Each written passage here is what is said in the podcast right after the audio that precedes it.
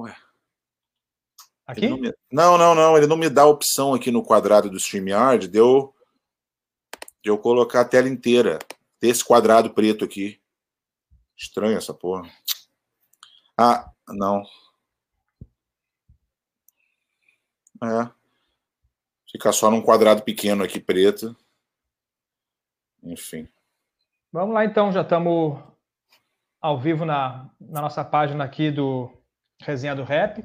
Eu só vou compartilhar aqui hum. para poder compartilhar nas nossas nossos Facebooks ali. Vou botar no Facebook aqui também, estou no laptop, vou, vou botar no Facebook. Aqui, então. Mudou no laptop a configuração do Facebook, né? Mudou, mudou, tá. Você me marcou aqui agora ou não, né? Falei que eu tô procurando aqui ainda.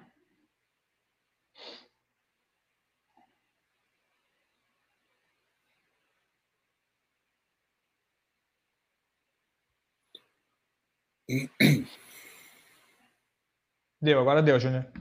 Vê se aparece para ti aí. Apareceu, peraí. Alguns segundos. Compartilhar. Compartilhar agora, público. Pronto. Deu? Deu. Então vamos lá, boa noite a todos que estão e vão chegar também na live com a gente. Aí eu tenho a honra de receber Arthur Antunes Coimbra Júnior, filho do Zico, né? Ele que carrega esse peso de ter esse nome histórico aí na certidão de nascimento. E até então eu não sabia, o conhecimento que eu tinha de acompanhar a história da, do Zico e tal, dos filhos do Zico, era que o Júnior ele tinha uma paixão pelo futebol, assim como o pai dele, os irmãos e tal. E de uns tempos para cá eu acabei descobrindo um canal no YouTube chamado canal Rap 77 e ali descobri que o Júnior é fã de rap. E aí comecei a, a ver os vídeos ali e tal. E chamei o cara no, no Insta, né? Veio com toda a, a, humildade, a gente começou a trocar ideia e tal, e aí começamos a se falar pelo WhatsApp também. E aí tenho a honra, então, de falar com o Júnior Coimbra, não somente sobre futebol, o papo também vai ser sobre rap hoje aqui. Boa noite, Júnior. Boa noite, cara. Prazer, prazer estar falando com você. Não é toda hora que a gente é chamado para falar de rap, apesar de ser uma coisa, como você disse aí, que é uma é a minha maior, minha maior paixão, meu maior amor em falar é de rap, porque eu, foi uma coisa que mudou minha vida, e mais até do que qualquer outro esporte, futebol, basquete, essas coisas todas. Então eu tenho uma. Até vim aqui para esse local, até para poder é, é, é, mostrar aqui para você que você estava curioso também em falar disso, e, e vamos lá, cara. Vamos, se quiser falar tudo aí, nós estamos. Estamos aqui de, de hip hop, de rap é o que eu mais entendo. Então, isso aí. Beleza. Cara, Vai assim, contextualizar um pouco, né? O, o nome canal Rap 7, canal Rap 77 é justamente pelo ano que tu nasceu, certo? É, o 77 é pelo ano que eu nasci. O rap, na verdade, é o seguinte: eu. Quando começou o negócio de e-mail, lá para 95, não sei, quando eu botei no UOL até. Quando começou esse negócio, o meu e-mail eu não conseguia fazer lá, ou botar meu nome, toda hora já tinha o domínio, né, os nomes todos já estavam tomados, Júnior, Arthur Júnior, ACJ, tudo que eu botava já estava ocupado. E quando eu botei rap, eu botei rap, não sei porquê, botei Júnior 77, botei vários. Quando eu botei rap 77, o negócio ficou, eu falei, pô, não vou mexer mais não, vou deixar isso aqui, né, antes que dê problema, e depois eu vou mais tarde, vou e mudo isso. E aí ficou. E aí as pessoas começaram, até porque eu sempre amei rap, então as pessoas viam meu e-mail e é normal, né, cara? Você tem teu e-mail lá, é Marcelo, tá lá, Marcelo, arroba alguma coisa. E o meu não, tudo era rap77, então ninguém entendia por que daquilo. Eu falei, cara, não tem sentido, é porque eu gosto de rap, eu nasci em 77, eu botei esse negócio, ficou. Aí as pessoas começaram a me chamar de rap já. Fala, fala rap, fala rap 77, pô, e tal. E aí, 20 anos depois, cara, eu abri uma empresa, eu tava mudando o nome da empresa, eu botei o nome da empresa como Rap 77. E quando eu comecei esse programa, eu fiquei aí meses procurando um nome e não tinha um nome, né? Então, o meu sócio até falou na época, cara, bota Rap 77, que é o nome da empresa, bota o nome do programa. E eu queria um nome que, pô, se o cara nos Estados Unidos, o cara na Itália, o cara no Japão falasse o nome sem precisar ele ter que traduzir, né, o nome. Então, Rap 77, Rap 77, qualquer lugar vai estar a mesma coisa, entendeu? Então, é, ficou fácil para as pessoas é, falarem em qualquer lugar, então ficou o nome, por isso. A, a explicação é, é bem essa. Sim. E aí, então, tipo, contextualizando um pouco essa questão, né, tu nasce em 77, teu pai ainda jogava no Flamengo, né, alguns anos depois é, tem a questão dele ter ido jogar na Udinese, né, na Itália, isso já em 84, 3, 83, 83, 83, isso, um ano depois da, da Copa da Espanha, né, aquela é. saudosa seleção lá de 82 que acabou perdendo para a Itália, é. Com três gols do Paulo Rossi, que tu já entrevistou no canal também, né? Conseguiu juntar foi. o teu pai e o Paulo Rossi numa. foi, foi, um programa, foi um programa épico aquele, viu? Botar né, os dois juntos ali, um cara que, que foi o carrasco da seleção, pô, foi demais, cara. Foi emocionante. E foi italiano, né? Modéstia à parte, o meu italianinho funcionou ali bem. Isso. Não, na verdade, eu cheguei nessa época já da Itália porque eu vi um vídeo, não sei se foi com o Papatinho que tu fez uma entrevista, que ah. tu fala da questão, acho que o aniversário do teu pai, né? Aniversário do Zico, que teve uns, uns b-boys lá, um pessoal dançando break, que ele acabou levando no aniversário dele na ah, Itália. Foi. Ali é, foi o teu na... primeiro contato com a cultura hip hop? Deve ter sido. Eu não, eu não me lembro. Eu tenho. É, porque não, cara, na verdade foi o seguinte: em 83, eu faço aniversário em outubro, né? Então provavelmente eu fui, eu tinha cinco anos ainda. Fiz seis em outubro, eu acho que, eu suponho que a gente deve ter ido, não, não sei dizer, mas julho, sei lá, junho, não sei. Teu pai é de e 3 aí, de março, né? Meu pai é de março. Aí eu, eu, normalmente o campeonato lá começa em, em agosto, então eu devo ter ido no meio do ano.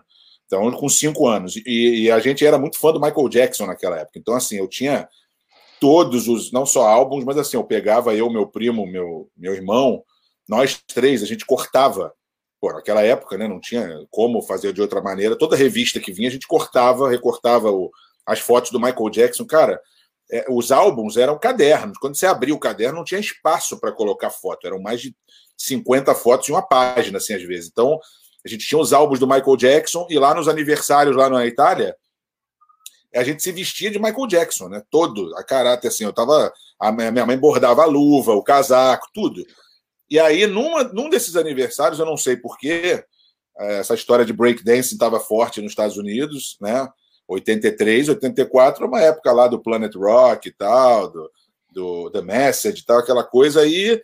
É, tanto que essa música Planet Rock lá eu lembro de ouvir. Aquela música era a música do breakdance. Então eu lembro que eles contrataram um cara, dois caras, não me lembro, eles fizeram lá um, uma performance lá na, dentro da nossa casa, lá na Itália.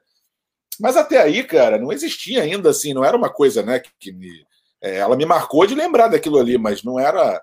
Eu fui criado nos anos 80, quando a gente voltou da Itália, principalmente com rock, né, rock brasileiro. Eu adorava Traje a Rigor, Legião Urbana, Paralamas, Titãs, essas coisas, e, e lógico, e samba, né? Eu fui criado no samba também, porque a gente ia para a escola de samba de 86, a gente ficou aí mais de 20, 30 anos indo para Sapucaí, então a minha formação nada teve a ver com isso, até a gente chegar nos anos 90, quando eu, quando eu fui para o Japão, e aí começou, mas essa, essa da de 83 eu lembrei bem porque foi uma coisa que eu só fui lembrar muito tempo depois, assim, para associar, sabe? falei, porra, Sim. é engraçado, né, como é que as coisas funcionam, e aquilo ali pode não ter tido influência ali, né? Eu, no final dos anos 80 não não ouvia rap para mim, rap era, era uma coisa de você ver na televisão um negro lá fazendo lá, lá, lá falando rápido, só isso, não, não tinha noção do que, que era. É, até porque era uma época ainda incipiente da cultura hip hop, não somente no, nos Estados Unidos, né? Em 84 é. chegava no Brasil, na estação São Bento, do metrô ali com, com o pessoal da dança também, Nelson Triunfo e tal. Hum. Mas, eu, mas eu, tipo, a ideia que eu tinha era justamente essa, de ser esse momento aí, tu já ter sido apresentado a cultura hip hop, já ter te marcado de uma certa forma. Então a gente vai passar mais uns anos à frente. Quando é que realmente surge teu interesse assim pela cultura hip hop, pelo rap em si, né? Ah, cara, eu o engraçado daquela época é o seguinte, é que, por exemplo, hoje, se você pegar um garoto que ele começa a gostar em 2020 de alguma coisa, é, de hip hop, por exemplo, que é muito diferente, né? Hoje é, você não sabe nem distinguir assim o que, que é o que, que é uma coisa e o que, que é outra se você não for realmente um cara entendido do assunto. Mas Hoje você se confunde, né? Os artistas de hoje são praticamente alguns deles pop, é a mesma coisa. E o garoto que começa a gostar em 2020, ele vai pegar músicas de 2016, 15 para cá, né? E é como se fosse a mesma época, entendeu? Tipo, não tem muita coisa de 2017 que mudou para 2020, né? É uma, é uma era. Então, na época que eu comecei a. Eu fui para o Japão, e lá os garotos é, estrangeiros que estudavam comigo, todos gostavam de rap. E eu e meus irmãos, eu e meu irmão, assim, principalmente, né? O, como eu, tenho 42, meu irmão tem 41. O outro é um pouco mais novo é, era pequeno naquela época, era menor. Mas a gente, cara, a gente gostava de rock, de outras coisas, e os garotos tudo ouvindo rap. Então chegava lá, eu lembro em 93, quando ele, o Cypress Hill lançou o Insane in the Brain, eles ficavam cantando Insane in the Brain, o tempo todo não sabia nem o que, que era.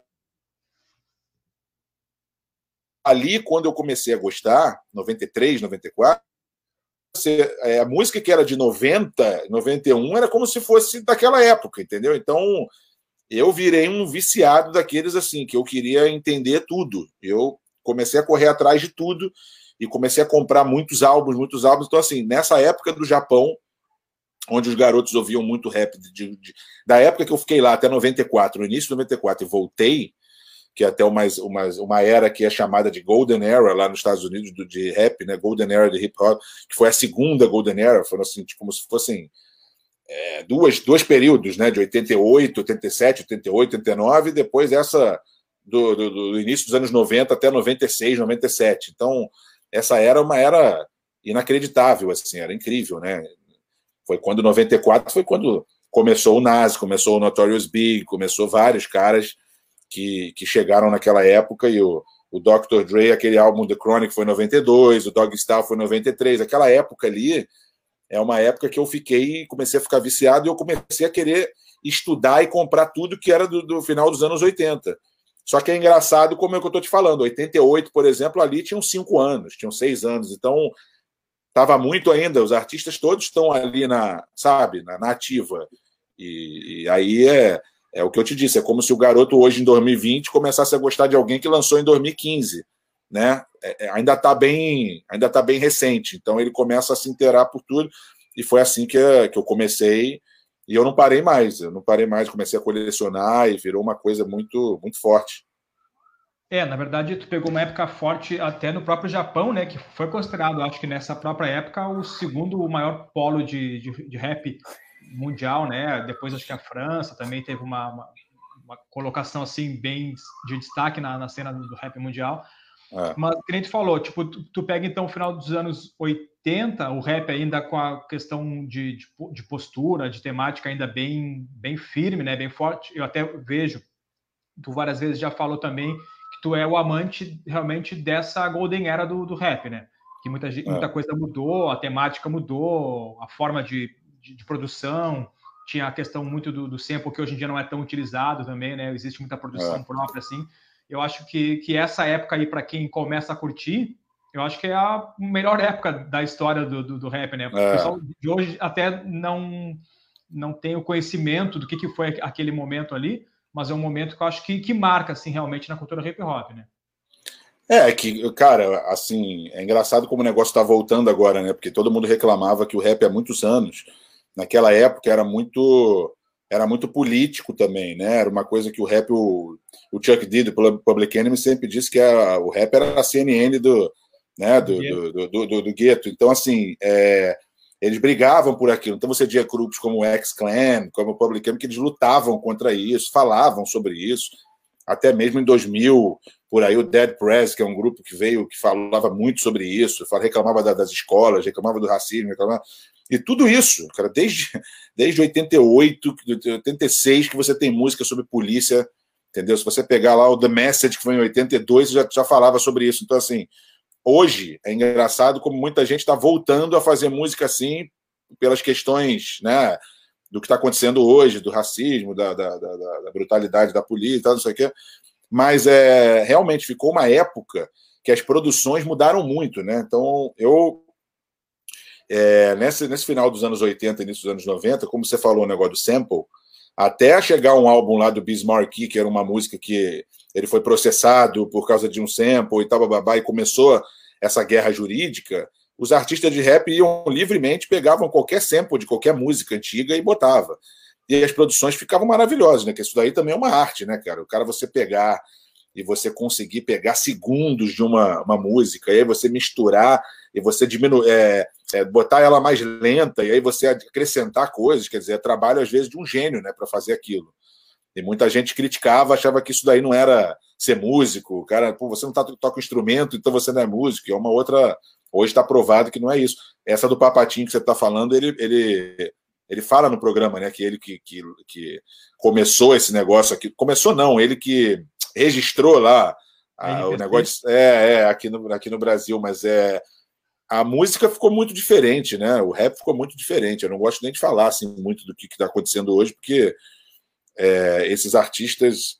Eu, eu sou daquele cara que só ouço coisa ou old school ou artistas que pareçam que fazem o tipo de rap que eu gostava, entendeu? E, em relação assim ao momento que tu, que tu então botaste que no Japão, né, um momento bem forte assim, que tu começou a conhecer a cultura hip hop. Qual é o momento que tu que tu chega, porque teve uma época que tu foi morar nos Estados Unidos, né? Justamente para se aproximar da cultura, teve esse, esse momento, né? Mas aí já muitos é. anos mais adiante, já, né?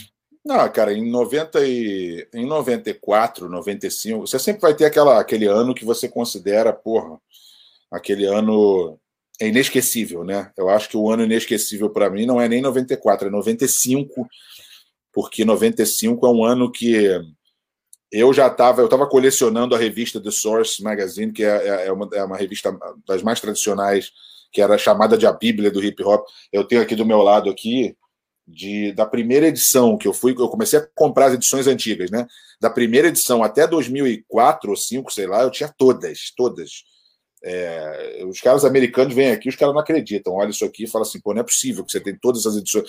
Porque, porque é uma época assim, 90, 91, 92, cara, que você olha as revistas, você, sabe, antigamente não tinha internet, não tinha nada. Então era ou era isso, ou era você assistir um programa Yo MTV Raps, ou você ter o, os programas gravados de tape, né, de, de, de, de, de rádio, de, de rap. Então, assim, era uma, era uma época que, que para mim, em 95, foi quando eu comecei a a comprar mais assim os álbuns direto de antigos e comprar as coletâneas e aí, sabe, me inserir na cultura toda. Então aquele é um ano para mim é, inesquecível, 95, 96, essa época assim foi quando eu comecei a, a colecionar tudo, a, a, a, a, ter tudo, todos os livros. Eu tenho muito livro aqui, praticamente todo livro que você pensar de, de hip hop eu tenho. E essas revistas todas, colecionando todas as revistas, eu tenho hoje uh, mais de 6 mil álbuns aqui de rap, você contar álbuns, mixtapes, é muita coisa, né? E é uma coisa que eu sempre gostei do rap americano.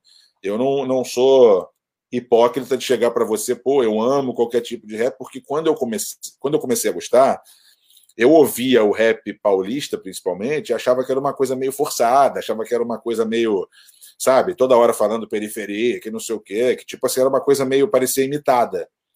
Então demora um pouco até eu me acostumar, demorou até eu me acostumar com o rap brasileiro, sabe? Até é, a, a ficar uma coisa mais é, mais suave nos meus ouvidos. Parecia você ouvir um samba em inglês, assim, eu não gostava de, entendeu?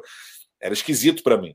E a gente falou do Gabriel, né? O Gabriel Pensador foi o cara aqui, aqui no Brasil, para mim, que eu, que eu comecei a ouvir, comprar álbuns dele mesmo, de gostar do tipo de rap em português que ele falava, não sei se é porque era do Rio, sei lá. Eu achava que a linguagem dele era mais era mais natural, assim, não era parecia, não parecia. É. É, e o Gabriel, o Gabriel, inclusive, foi no meu programa agora, que deve ir no ar aí daqui a umas duas, uma, duas semanas, e foi bem bacana, né? Eu pude falar isso para ele, que a gente, a gente ficou amigo, né? Depois e foi em show dele aqui no Imperator, aqui no, no Mary, naquela época de 94, 5, assim, é, que ele cantava aquelas músicas do Lavagem Cerebral, o rap do 75 na, na Central é, Loura Burra e tal, aquelas músicas todas, eu, eu me amarrava. E foi o único, o único. Eu comecei a admirar alguns, né? Racionais, óbvio, alguns cantores, alguns rappers brasileiros, mas como eu já estava muito inserido na cultura americana, eu, cara, eu fui colecionando. Eu ouço qualquer tipo de rap, mas assim, o, o rap que eu compro, que eu consumo, é só, é só o de lá, entendeu? Até mesmo rap francês, rap em outras línguas, assim, eu nunca, nunca gostei muito, porque Cara, é tanta música que senão você fica mais louco ainda, entendeu? Já tô... minha minha cabeça é um crânio para isso. É, na verdade, até o, Gabriel Pensador, que tu citou, já em 93, ele lançou o primeiro disco dele, né, pela, pela Sony. Foi. E ali, na verdade, foi um, um, momento que o rap nacional, ele teve grande divulgação na mídia, na imprensa, justamente por ser um, sei lá, talvez por ser um cara branco, que fizesse rap e tal, mas na cola dele muita gente acabou ouvindo, né? A, a própria cultura hip hop do Brasil deve muito a esse momento do Gabriel Pensador, apesar de muita gente do próprio rap torcer o nariz contra o trabalho dele, né? Mas é. ali, em termos nacionais, foi um pontapé inicial, assim, aquele dos anos 90, é. para ter a eu, grande divulgação do rap nacional. Né? Eu acredito que nada, nada seja por acaso, né? Nada acontece por acaso. Acho que tudo tem uma relação. Aquela brincadeira do de 83, né, o negócio do breakdance, de você ter uma influência. Pô, cara, os meus artistas prediletos aqui no Brasil, assim, tirando nada a ver com rap, mas assim, Jorge Benjó, o Timaya, sempre fizeram um tipo de música negra, um tipo de black music que eu sempre gostei. O samba, a escola de samba principalmente, era uma coisa que eu sempre fui, sabe, é, fanático. Eu ia para todos os desfiles, assim. Aquela coisa da cultura negra sempre foi uma coisa muito influente em mim, muito forte. É, até do meu jeito mesmo de me vestir, todo mundo brincava, pô, você nasceu branco por acidente e tal. E, aí, e aí o basquete, toda essa coisa não foi uma coisa que eu escolhi porque eu sabe, queria. É uma coisa que é natural, né? De você gostar sem você saber por quê. E aí tudo tem uma relação. É... O, o, o, rock talvez seja uma, uma coisa que me, me atraiu mais ao rap, porque o rock tem aquela coisa também da rebeldia, sabe? Do, do, do instrumento forte, da coisa de você fazer música que é que às vezes até brincava assim que não era para mulher, porque a música é muito forte, e aí é para quando a pessoa chega para você e diz assim: "Ah, como é que tu consegue escutar isso?" É exatamente isso, aquela coisa de você ter o, é o tipo de música que não é o normal, entendeu? Mas isso isso foi uma coisa muito natural em mim, cara. Eu não, não nunca consegui explicar direito o porquê. É totalmente diferente do que todo mundo aqui na minha na minha não só na família, mas também no meu convívio, né? Não era uma coisa que as pessoas escutavam, entendeu? Então eu consigo numerar aqui na, nos dedos é, quantas músicas de hip hop de 80 e pouco até 95, 6 que eu ouvi na rádio aqui, entendeu? Assim, são pouquíssimas. São algumas que pegaram assim sem querer, até 2000, se você pensar, né? Até explodir aqui 2003, 2004, Ja Rule, 50 Cent, aquela época ali que aqui no Brasil estourou, no Rio principalmente. Até ali, cara, eu, conta nos dedos assim ó, o número de músicas que você ouviu aqui algum dia num, numa boate ou, num, ou numa, numa rádio, entendeu? Era muito difícil. O Gabriel não, o Gabriel, Gabriel tocava direto. Alguns brasileiros, o D2 também, que é meu, eu conheço também, pô, é, já falou do meu pai na música dele, tudo, é flamenguista, ele, ele mistura, né? Ritmos ali e tal, Planet Ramp e tal, eu me amarrava, mas é um pouco, um pouco diferente do que eu costumo ouvir, né? É, mas o que tu escuta e o que tu escutava tem muita referência no próprio rap, né? Tu falou em Tim Maia, Jorge Ben, de repente é. não falou, mas também acredito que deva ouvir Cassiano, Wildon, que são é. muitas influências. Não, eu, e o Jair Rodrigues, que dizem que o primeiro rap é o Jair Rodrigues. É. Pô, aquela. ML, né? A, aquela música do Deixa que vira, que o pessoal fala que é o primeiro rap brasileiro, tem um especial que fizeram na Itália, é, chamado Telo do Rio Brasília, que era um, era um, era um especial famoso do, do, do, apresentador chamado, acho que era Pepe Grillo, Pepe Grillo o nome dele. E eles fizeram um programa, o Telo do Rio Brasil, Te Dou o Brasil, era um programa enorme lá na Itália, com estúdio assim, aí eles faziam vários, era um negócio, a Rita Lee foi, um monte de gente, tinha clipes brasileiros e tudo, e fizeram uma matéria muito grande com meu pai vieram aqui na casa dele aqui, fizeram tal. E o Jair Rodrigues está nesse especial. E essa música tocava o tempo todo, cara. Eu me amarrava nessa música do Jair Rodrigues, do Deixa que ver, cantava direto. Aí você vê como é que tem uma, tem uma, uma relação, entendeu? Sim. Sim na verdade, muito antes claro. do, do, próprio da própria criação do hip hop, né? Pelo, pelo Bambata em 73, o, o Jair Rodrigues já vinha com essa música antes dessa época, né? É, então, é, é uma coisa natural, porque é uma coisa.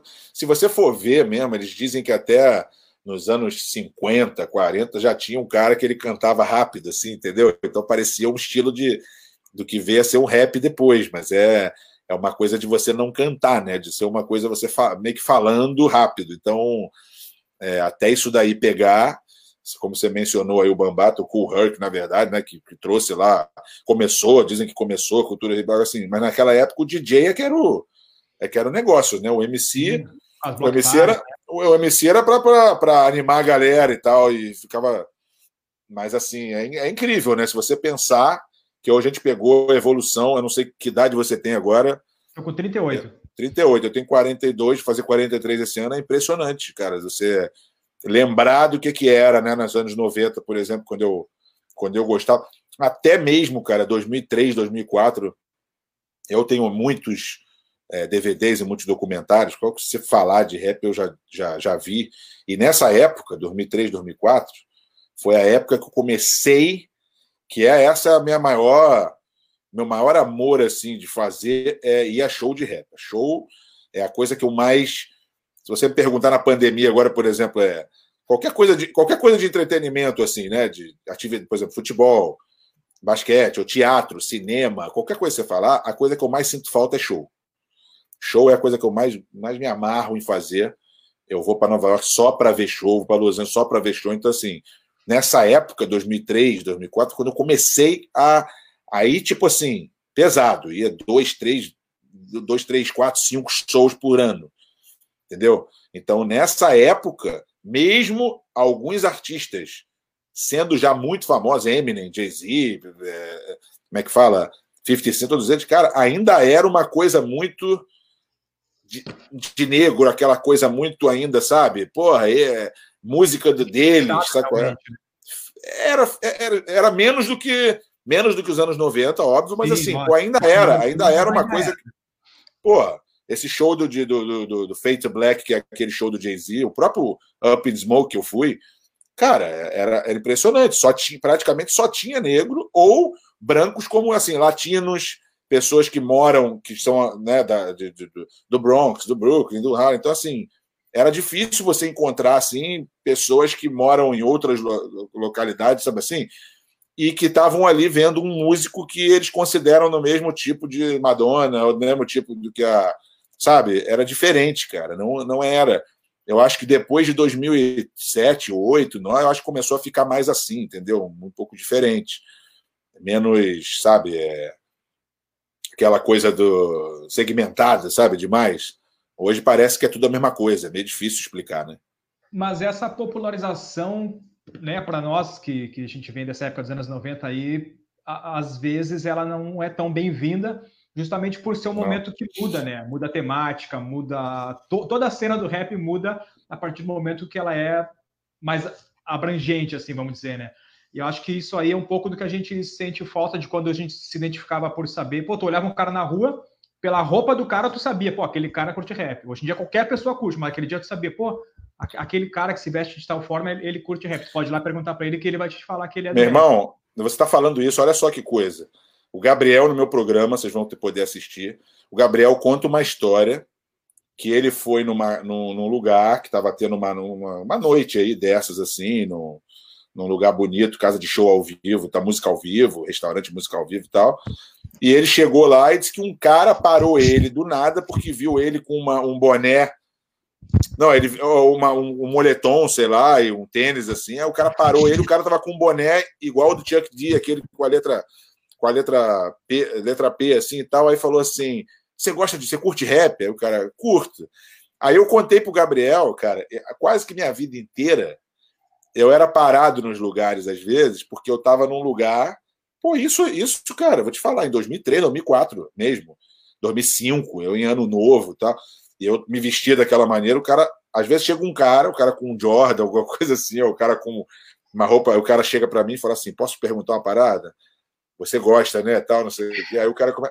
Ou então a música está tocando, uma música de rap que já está mais popular, mas é uma coisa ainda muito, né? Tipo, até mesmo na época do Lean Back, essas músicas assim, que eu tô só eu cantando ali no lugar a música inteira. O cara olhava assim e falava, pô, esse cara não é normal, com essa roupa e cantando dessa maneira, esse cara é.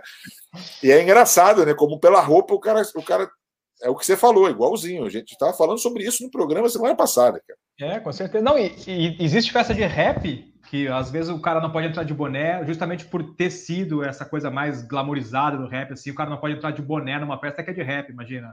Essa Pô, se eu te contar. Tem muita eu... coisa negativa, né?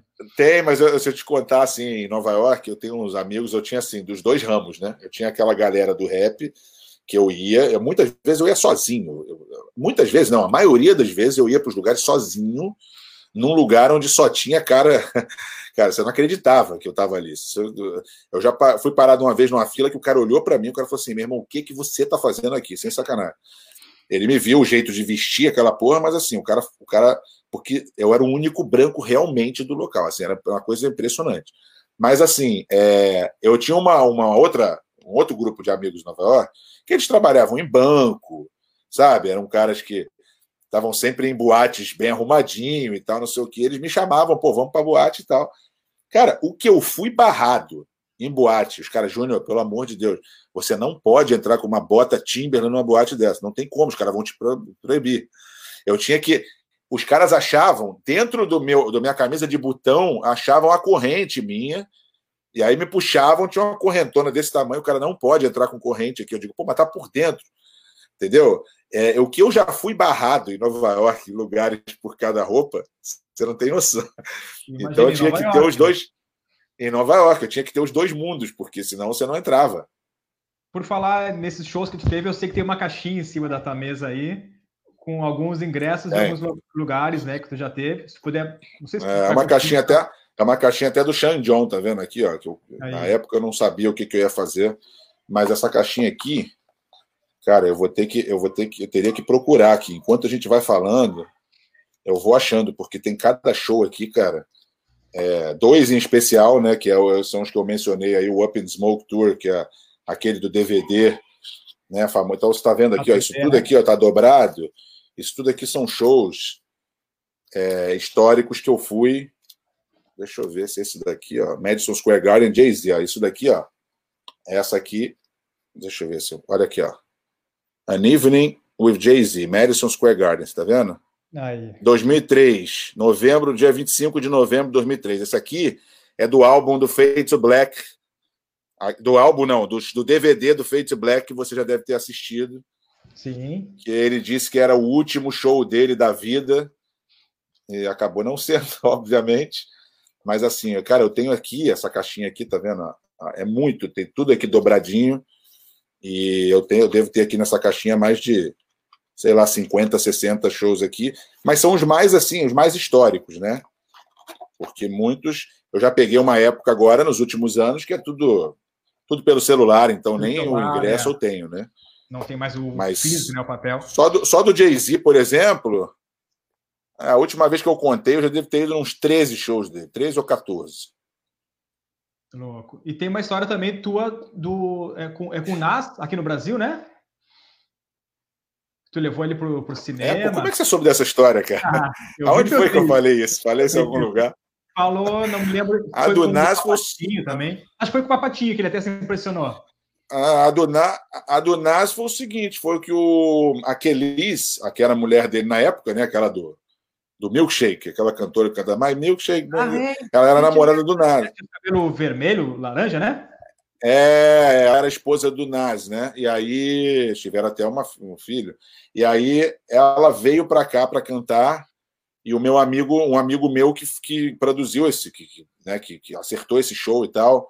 E aí, pô, ele me falou: tu, tu não sabe da maior, quem tá vindo aí daqui a dois dias é o Nas. Eu fui buscar a Kelly no aeroporto com ele, porque eu tinha um carro, eu tinha um Chrysler 300, com aquela roda, eu botei a roda do aro 22, então eu andava em São Paulo, cara meu irmão, eu, eu ia para lugares assim que na boate que tinha é, Ferrari, tinha tudo, e ninguém olhava para os outros carros, porque quando eu chegava com aquele carro, com aquela roda, Aro 22, que eu botei em São Paulo, um Chrysler 300 C preto, e aí eu fui buscar ela nesse carro que ele pediu. Ele falou, pô, você tem esse carro, pô, me ajuda. Eu falei, pô, mas vou chegar com esse carro lá para buscar a mulher.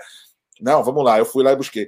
E aí, eu, e aí ela falou, pô, daqui a dois dias o meu marido vai chegar. Eu falei, porra, você me desculpa, mas esse daí eu vou ter que e aí, coincidentemente, não fui eu que fui buscar ele, mas aconteceu um problema e a mulher me ligou, a manager dela, falou assim: Júnior, me salva. Eu sei que você não tem nada a ver com, com a produção, mas, cara, os, o cara não sabe falar inglês, da van, não sei o que, ajuda aqui. Eu fui lá. Falou, Nas, tá aí? Tá, então beleza. E ele foi no banco do carona comigo. E foi engraçado, né? Que eu contei para ele do show que eu fui ver é, em 99, 2000, sei lá, em Orlando, uma vez, no House of Blues. Aí contei do show para ele. Aí ele, ele pegava meus CDs, assim, ele olhava tinha um CD do Ice Cube na época e um do LL Cool J. Ele falou: pô, eu sou fã deles dois, você pode botar para mim o CD aqui? Falei: pô, pode botar o que você quiser, bota aí. E aí eu levei, pô, eu levei eles para um shopping, eu levei eles para o Porcão Churrascaria depois, e eles queriam ir no cinema, cara. Aí eu fui lá, eu comprei os ingressos do cinema, quer dizer, eles não deixaram eu pagar, né? Pagaram, mas assim, leva a gente no filme do James Bond, lá do 007 no cinema, no Downtown aqui no Rio. E aí nós fomos no cinema, e, e foi mais barato, cara, que no, na, quando a gente estava no shopping, as, a mulher com a manager quis fazer compras, ela falou, baby, fica com ele e tal, não sei o que. Eu falei, cara, vamos ali numa no Devassa, ali, sei lá, vamos tomar uma caipirinha. E ele ficou tomando a caipirinha comigo, eu e ele, no, no, no bar.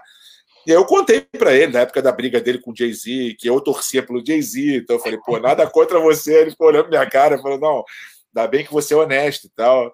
E eu tava no show que eles fizeram as pazes também. Sabe, uma que é a capa da revista Vibe. Foi no. Foi em New Jersey, foi no.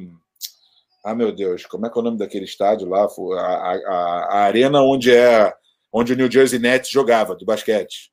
Esqueci o nome da arena aqui agora. Mas antes aí a gente. No Brooklyn, né? É, antes de ir para o Brooklyn. É, é, fica até do lado do estádio de futebol americano, lá do Giants, nessa, nessa arena. E aí, nesse show, ele chamou de é, I Declare War, eu declaro guerra.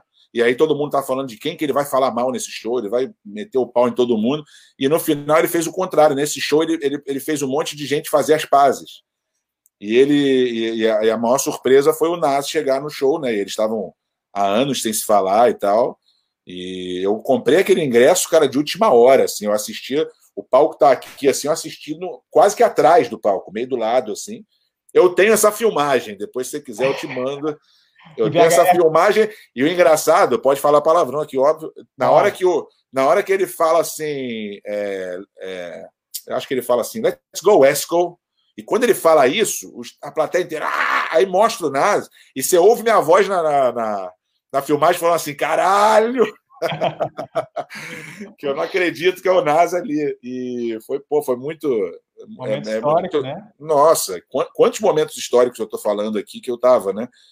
E, e, mesmo assim, o que eu mais fico chateado são momentos que eu não pude estar, sabe assim? Tipo, tem três ou quatro que eu sempre vou ou me arrepender de não poder ter ido, ou de não, na época, nem, nem ter como ir e tal. Assim, mas assim, é...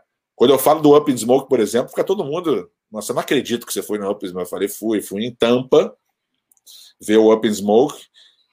E era todo mundo, né? Eminem, Ice Cube, era é, Dr. Dre, Snoop Dogg. E o Shaquille O'Neal vem no carro, é, junto com o carro do Snoop Dogg, assim, eles vêm em cima, porque ele jogava na época no Orlando, tinha saído do Orlando, e a torcida inteira vaiando ele, porque ele tinha saído do Orlando, entendeu? Para ir para o Lakers. Aí foi mal barato. Eu, cara, eu já participei de momentos assim que são inacreditáveis, assim, eu já, e, e, vários eu conheci, né, cara, eu já, já fiquei no estúdio com o Wycliffe lá em Nova York, o Wycliffe do Foods, né, fiquei a noite inteira lá no estúdio com ele, ele gravando, e ele falando que gostava do meu pai, eu, eu organizei um show em Nova York do DJ Duop, que eu, contra, eu contratei, cara, o Jadakiss, o Deluxe, o AZ, o Smith Wesson, e foram vários caras lá cantar, e eu já pude fazer tanta amizade assim com tanta gente do rap que é engraçado, porque ser filho do Zico te abre portas para tudo em qualquer lugar do mundo, menos nos Estados Unidos e com gente que não tem nada a ver com futebol. E isso eu consegui. Isso eu consegui com a minha capacidade mesmo de, de, de falar, deve ser. Era isso que eu ia te falar, porque o futebol nos Estados Unidos, né, há pouco tempo teve essa essa, essa crescente assim, né? E aí isso que eu ia te perguntar, porque o Zico talvez não seja tão famoso nos Estados Unidos, era isso que eu ia te perguntar realmente. Essas ligações, lógico, a gente falou, a ser filho do Zico vai te abrir porta no mundo inteiro, te dá várias portas abertas. Mas nos Estados Unidos, eu acho que, que muito se deve, acho que a, a tua própria capacidade de chegar e se, se agrupar, se turmar né, nessa rapaziada do rap, assim, né? É, eu acho também que é a sua parte cultural, né, cara? O jeito de falar, eu, cara. Assim, eu conto episódios, eu conto. É, tem gente até que acha que é brincadeira, mas não é. é senão nem, nem precisava contar, porque eu não vou mentir e nunca foi, assim, uma coisa que eu que eu esperava, e aí eu fiquei orgulhoso depois que aconteceu, porque assim, eu chegava nos lugares, E eu me lembro exatamente desse dia, quando eu estava em Nova York, eu estava numa fila e eram duas duas mulheres querendo entrar e tal, e não sei o que, elas não tinham dinheiro para comprar. Ela falou, pô, o ATM lá, como é que fala? O caixa auto, automático só ficava dentro do lugar, então a gente não tinha como. Eu falei, não, eu, eu, vocês duas vão comigo, eu pago e a gente entra. A mulher não acredita, tá, não sei o quê. E, e depois, deu para explicar que eu era brasileiro, elas não acreditavam. Elas diziam, você é do Brooklyn. Não, eu sou brasileiro. Ela falou, come on, eu falava igualzinho, assim, e aí, em vários lugares que eu vou, a primeira coisa que me pergunta é como é que você fala assim? Onde é que você aprendeu a falar assim? Você morou aqui? Você morou aqui vários anos? Eu digo, não. É, né? Tudo é muito por causa da música, óbvio. Eu, eu, eu fui para Nova York morar lá por causa disso. E porque era a meca do hip hop, não era porque eu gostava de Nova York, é chique, por causa da Quinta Avenida. Isso para mim era o de menos, entendeu? A última coisa que eu vou fazer é isso. Que era é, mas... Né? Eu morei, cara, eu não sei nem te dizer, tantos anos que eu fiquei. Teve, um, teve uma época que eu fiquei mais tempo lá, que eu fiquei praticamente quatro anos assim, direto, que foi, acho que 2010, 2011, 12, 13. Mas de 2003 para cá, já são 17 anos assim, 2002 ou 2003, eu praticamente eu ficava em casa de amigos, eu ficava em casa de uma outra pessoa lá, eu tinha assim, era, era quase como se fosse a minha casa. Eu ia quatro vezes por ano, eu ficava lá um mês, ficava um mês e meio, dois meses, voltava. Então eu abri minha empresa lá, eu tinha negócio lá. Então eu só tive o meu próprio apartamento durante tipo quatro anos nesse tempo, né? Sim. Que eu morei mesmo, fiquei direto. Mas assim, é uma coisa que as pessoas quase não me viam aqui, entendeu? Eu tinha lá lugares que já era praticamente a minha casa. Eu morei no Harlem, eu morei em Washington Heights, que é um lugar lá de Nova York, ah, depois Manhattan mesmo, no Queens, eu ficava muito no Queens, assim, em casa dos, de amigos. Então eu, eu praticamente ficava na, indo, indo e voltando, né? Então era, era uma vida meio que dupla. E até eu abri. Fala, Não, desculpa, pode falar. Pode falar, pode falar, depois eu te pergunto. É, depois, em 2016, eu fui morar em Las Vegas, para um outro projeto lá de futebol também. Mas na época de Nova York, assim, é, é, é, quase que a minha é quase que a minha casa lá. Eu conheço todo, eu conheço muita gente, e assim, e são lugares que você eu conheço a cidade meio que na palma da minha mão. Então é uma cidade muito grande, né? Eu já fui toda, quase todas as casas que você possa imaginar de shows lá é, nos, no, nos, estádios, em todos os lugares eu conheço muita gente. Eu, eu, na época que a minha esposa me conheceu até, ela falava assim, não é possível, você deve ser maluco, alguma coisa assim, porque tudo seu parece que você está vivendo em Nova York aqui no Rio. Tudo que você recebe de e-mail, tudo que você tem no teu... É, é meio que parece que você está lá, entendeu? E, e eu falei para ela, né? Se você não gostar de Nova York, eu tô ferrado, que aí você não vai poder ficar comigo. você vai poder ficar comigo. Ou eu ou isso. E ela ia nos, ela ia nos shows, assim, ela no início ela ficava meio com ciúme, mas ela não sabia como era. Um dia ela foi, acho que foi em 2010 ou 11, era um show do Rakim, que até o Rakim, para você ver, o Rakim foi o nome do meu cachorro durante 13 anos. Meu cachorro chamava Rakim. Eu ganhei ele em 98, sei lá. E aí ela foi num show comigo, a fila era tão grande que ela pegou o táxi e ela falou assim: Eu vou embora. Aí eu falei, não, mas você não, não pode. Eu falei, não, você fica aí, você pode ficar, você pode ir a todos os shows que você quiser, você não tem problema.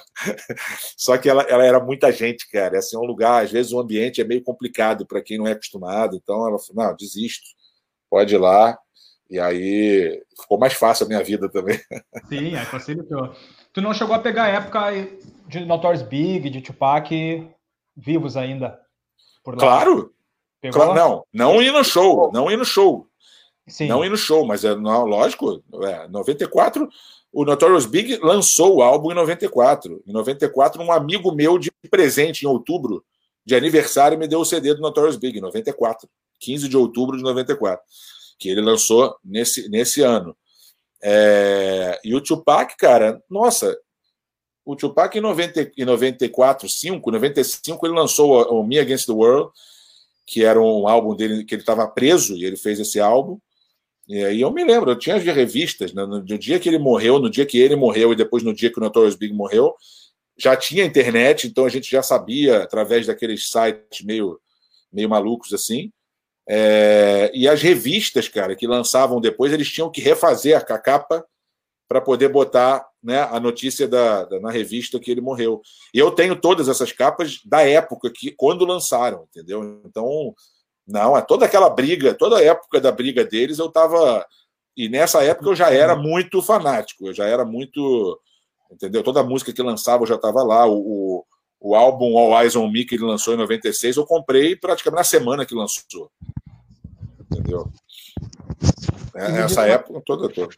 E me diz tá. uma coisa, Júnior, o, a The Source, né, que tu chegou a falar, citar ela, tu no teu canal, no Rap 77, tu entrevistou um dos caras que é icônicos assim na, na cultura hip hop, que é o fotógrafo da The Source. Timodu. É. Timodu, isso. E, inclusive, uma das fotos mais históricas do Notorious, que é junto com as Torres Gêmeas, né? Como Sim. é que foi essa aproximação com ele, assim, para trazer ele para o canal? Eu tenho essa revista aqui, inclusive, eu teria que me abaixar aqui e pegar, mas essa revista eu tenho aqui, tenho todas as capas dele, do, do Timodu. Ah, foi através de um amigo até aí de Santa Catarina, de Floripa, o Luan, que ele, ele, tinha um contato com a mulher que trabalha com o Timodo, e aí a gente fez o contato, e ele foi muito legal em fazer a, a, a, entrevista comigo, e ele se surpreendeu, né? Porque assim, todas as capas eu comecei a falar das fotos que eu mais gostava dele, principalmente do Mob Deep, que é meu grupo predileto da minha vida, o Mob Deep, e ele fez uma foto deles no, no, no trem, assim, sensacional. Uh, o Gangstar, que é o DJ Premier com Guru, ele fez uma foto incrível. Então, foram algumas das fotos que eu falei para ele mas essa época de 94, 5, 6, que ele fazia todas essas capas, eu lembrava de todas, né? Então, quando ele me mostrava uma foto, eu dizia: Ah, essa capa aí foi de 96, do Ice-T, do Ice Cube, do, é, muitas aqui, cara, do Luke Campbell. Tá certo? Tem um. Eu, eu, nisso, nisso a minha cabeça funciona de uma maneira assim impressionante. E aí ele fez um contato também com Stevan Oriel, que é outro fotógrafo também, né? Que lançou agora o documentário LA Originals, que é muito bacana. Você deve ter, você deve ter visto a entrevista, a entrevista minha com ele e também. E ele pediu para fazer com um rapper lá, o Baldati, que é um rapper que ele, que ele lançou, né? Que é um o cara. Eu conhecia do documentário que ele aparece algumas vezes, né? Depois é, acabei do livro. do livro, isso também, da, das do fotos. Livro, é. E é um som é. bom, um som diferente, né? Um som meio, é. meio mexicano, assim, bem. É, de família, o cara é todo da, da, da, da parte dos, dos, dos, mexicanos lá, no, lá em Los Angeles, que é uma, é uma cultura muito forte lá em Los Angeles, né? Essa cultura não só mexicana, que eles chamam de ticano lá, e, e a, dos Esses lá de, de, de, Los Angeles, né?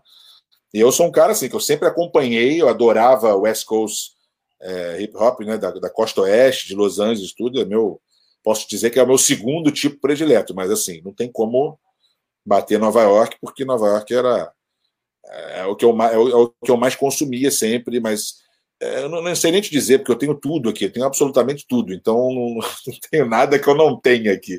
Sim. E na verdade, até para quem não, não viu essa entrevista do, do Júnior com o Baldati, aí tá no canal Rap77 lá no YouTube.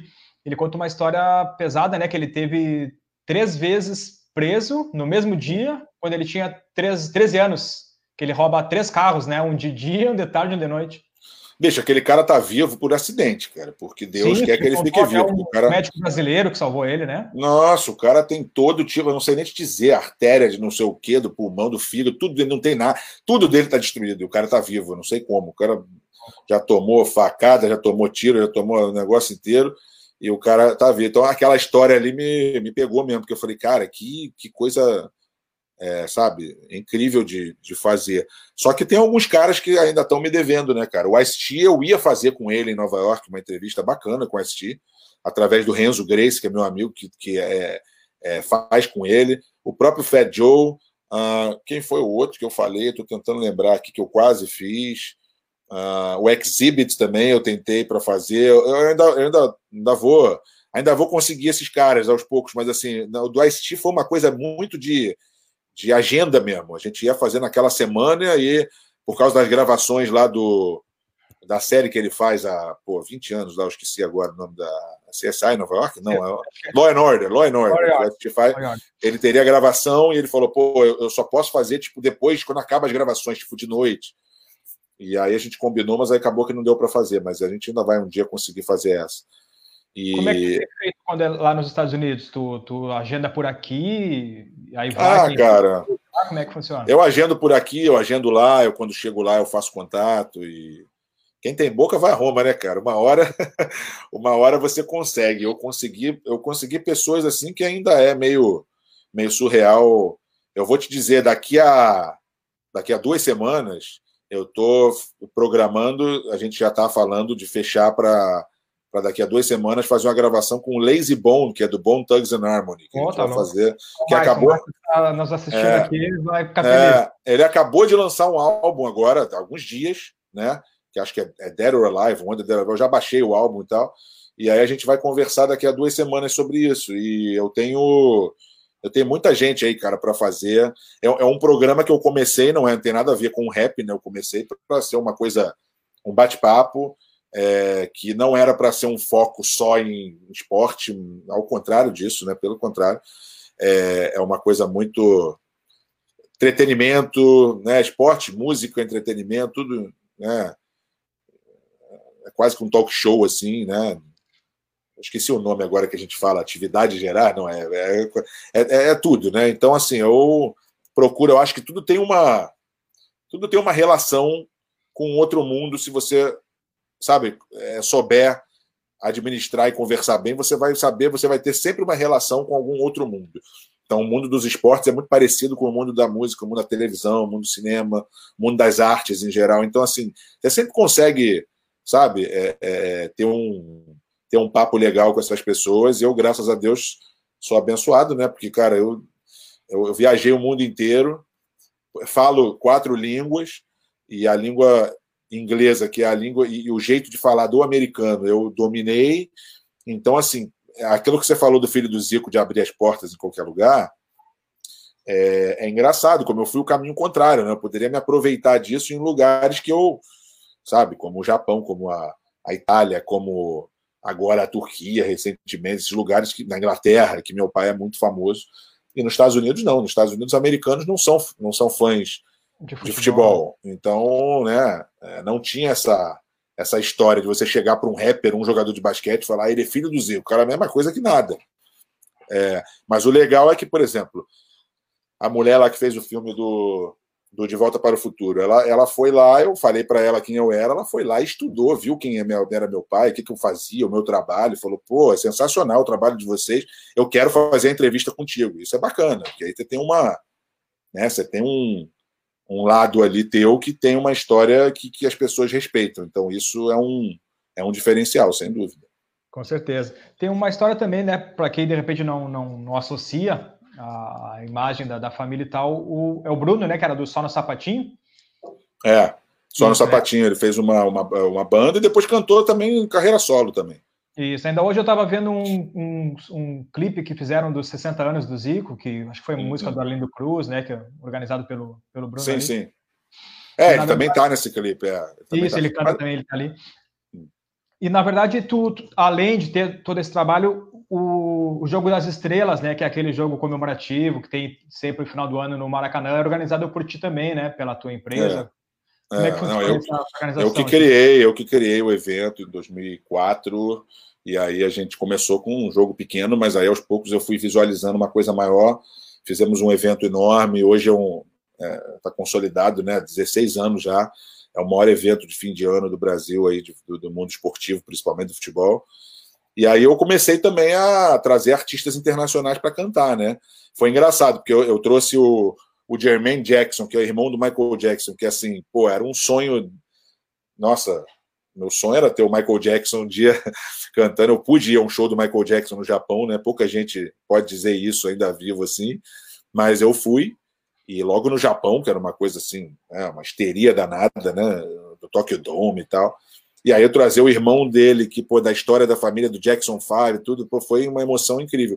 E aí é engraçado que depois eu trouxe a Iggy Azera, que assim, é, é, o tipo de rap que eu não ouço, que é, que é o contrário do que eu. Até, até quando, não sei se foi o Ice-T, outros caras que falavam mal dela, até falava, puta, como é que pode, dá para ouvir isso, tá, não sei o quê. E é engraçado como ela acabou vindo. Na época a gente tinha algumas opções, e aí a IG apareceu e ela estava disponível para vir naquela data. Mas foi bem bacana, ela fez o programa comigo também, os dois, né? O Jermaine fez, ela fez também. foi muito, foi muito legal, porque ela também. Ela foi bem simples, ela aconteceu um episódio ali, né? A dançarina dela teve uma convulsão no meio do, do, do, da performance, e aí a manager falou que ela não podia falar sobre aquilo e tal, e aí ali ela se sentiu à vontade, ela falou para mim antes do programa, não, agora eu, eu que ouvi você aqui, eu vi o, o ambiente e tal, pode falar, não tem problema, vamos falar e tal. E ela foi muito simpática comigo. E aí você vê um outro lado da pessoa também, né, cara? Por mais que seja uma coisa, um rap pop e tal, não sei o que, a menina, ela sofre também um preconceito muito grande por ser loira, por ser australiana. Sim, então também é legal, é legal quando tem esse bate-papo, às vezes você, você entende o outro lado e você respeita um pouco, sabe? Você pode não gostar do tipo de música, mas você respeita o que a pessoa faz, né? Essa questão do, do entretenimento além do, do Jogo das Estrelas, tu, tu, tu, já organizou alguma coisa de rap no Brasil? De rap no Brasil, não. Eu fiz de eu fiz de entretenimento, eu fiz um evento uh, de gastronomia e entretenimento, que a gente tinha shows. Até a Luísa Posse cantou num evento meu que eu fiz uh, Natal 40, o Só no Sapatinho também, o Conrado, né, que cantava André Sorvetão, lá eles cantavam com a gente. É, escola de samba eu fiz muito aqui também no Jogo das Estrelas. Mas de rap não, de rap eu, eu, eu queria, eu ia trazer um, a gente ia fazer um festival e eu ia trazer umas três ou quatro atrações dos Estados Unidos para cá, rap mesmo, né? Só que na época a gente não sei o que aconteceu, é uma longa história para contar, não dá para contar aqui, mas assim, não aconteceu. E aí eu acabei organizando lá, em Nova York, né? acabei fazendo lá, ao invés de fazer aqui. Mas é uma, vontade, é uma vontade. Eu, eu fiz, eu contei ainda agora do, do DJ do WAP, que eu contratei ah, o Jay aqui. É, é e, e, mas eu queria muito fazer. E, e, nos, últimos, nos últimos anos o dólar ficou muito alto, e aí começa a inviabilizar, né, cara? Começa a ficar uma coisa mais é, problemática, ainda mais quando você tem quando você tem um artista muito grande, em que o valor é muito grande, é, as contas até batem, mas quando são artistas que os valores são menores e você precisa fazer receita, a conta não, a conta não bate tanto, é complicado. Então a gente tem que esperar baixar um pouquinho esse dólar aí para ver se consegue fazer um evento Sim. bacana aqui. Eu queria trazer muito, porque eu acho que tem público, tem, tem uma. A gente sempre falou isso lá nos anos 90, que era a tribo, as tribos, né? E o rap, a, a galera que gosta de rap, aqui no Rio, por exemplo, é isso, é uma tribo, porque não é igual São Paulo ou Porto é Alegre. Público, é, é, muito diferente. Aqui o pessoal é de funk, aqui o pessoal é de samba.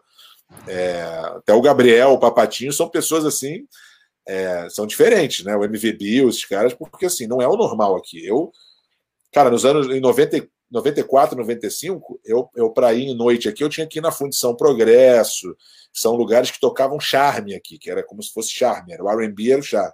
Sim. E aí tinha hip hop, aí você ouvia ouvia essas músicas assim, mas é, era muito difícil, cara, ter rap aqui no Brasil, cara. Eu ia show assim, Cypress Hill, quando eu vim aqui, ou então Public Enemy, aí era sempre um lugar assim, meio que armazém de não sei o que, era, entendeu? Madureira, um lugar assim, sempre muito diferente, porque não, não, não tem rap, né? Não tinha rap, então era complicado de você conseguir assistir aqui.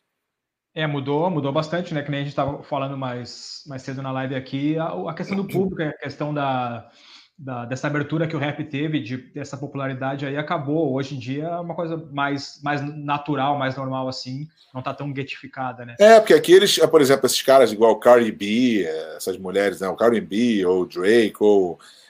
É, cara, não é o tipo de música que eu gosto, e também tem outra, né? É tipo eles fazem música com, com artistas que são os pops hoje, eles são como se fosse Sim. pop, então eu não consigo questão, explicar para questão comercial, né? Questão totalmente é, Esse garoto que, que morreu agora, Juice World, esse pessoal, meus sobrinhos adoravam e tal, assim, porque é, e eles chegam para mim, tio, olha aqui, ouve aqui, é hip hop. Tá? Eu falava, puta, isso daí não é hip hop.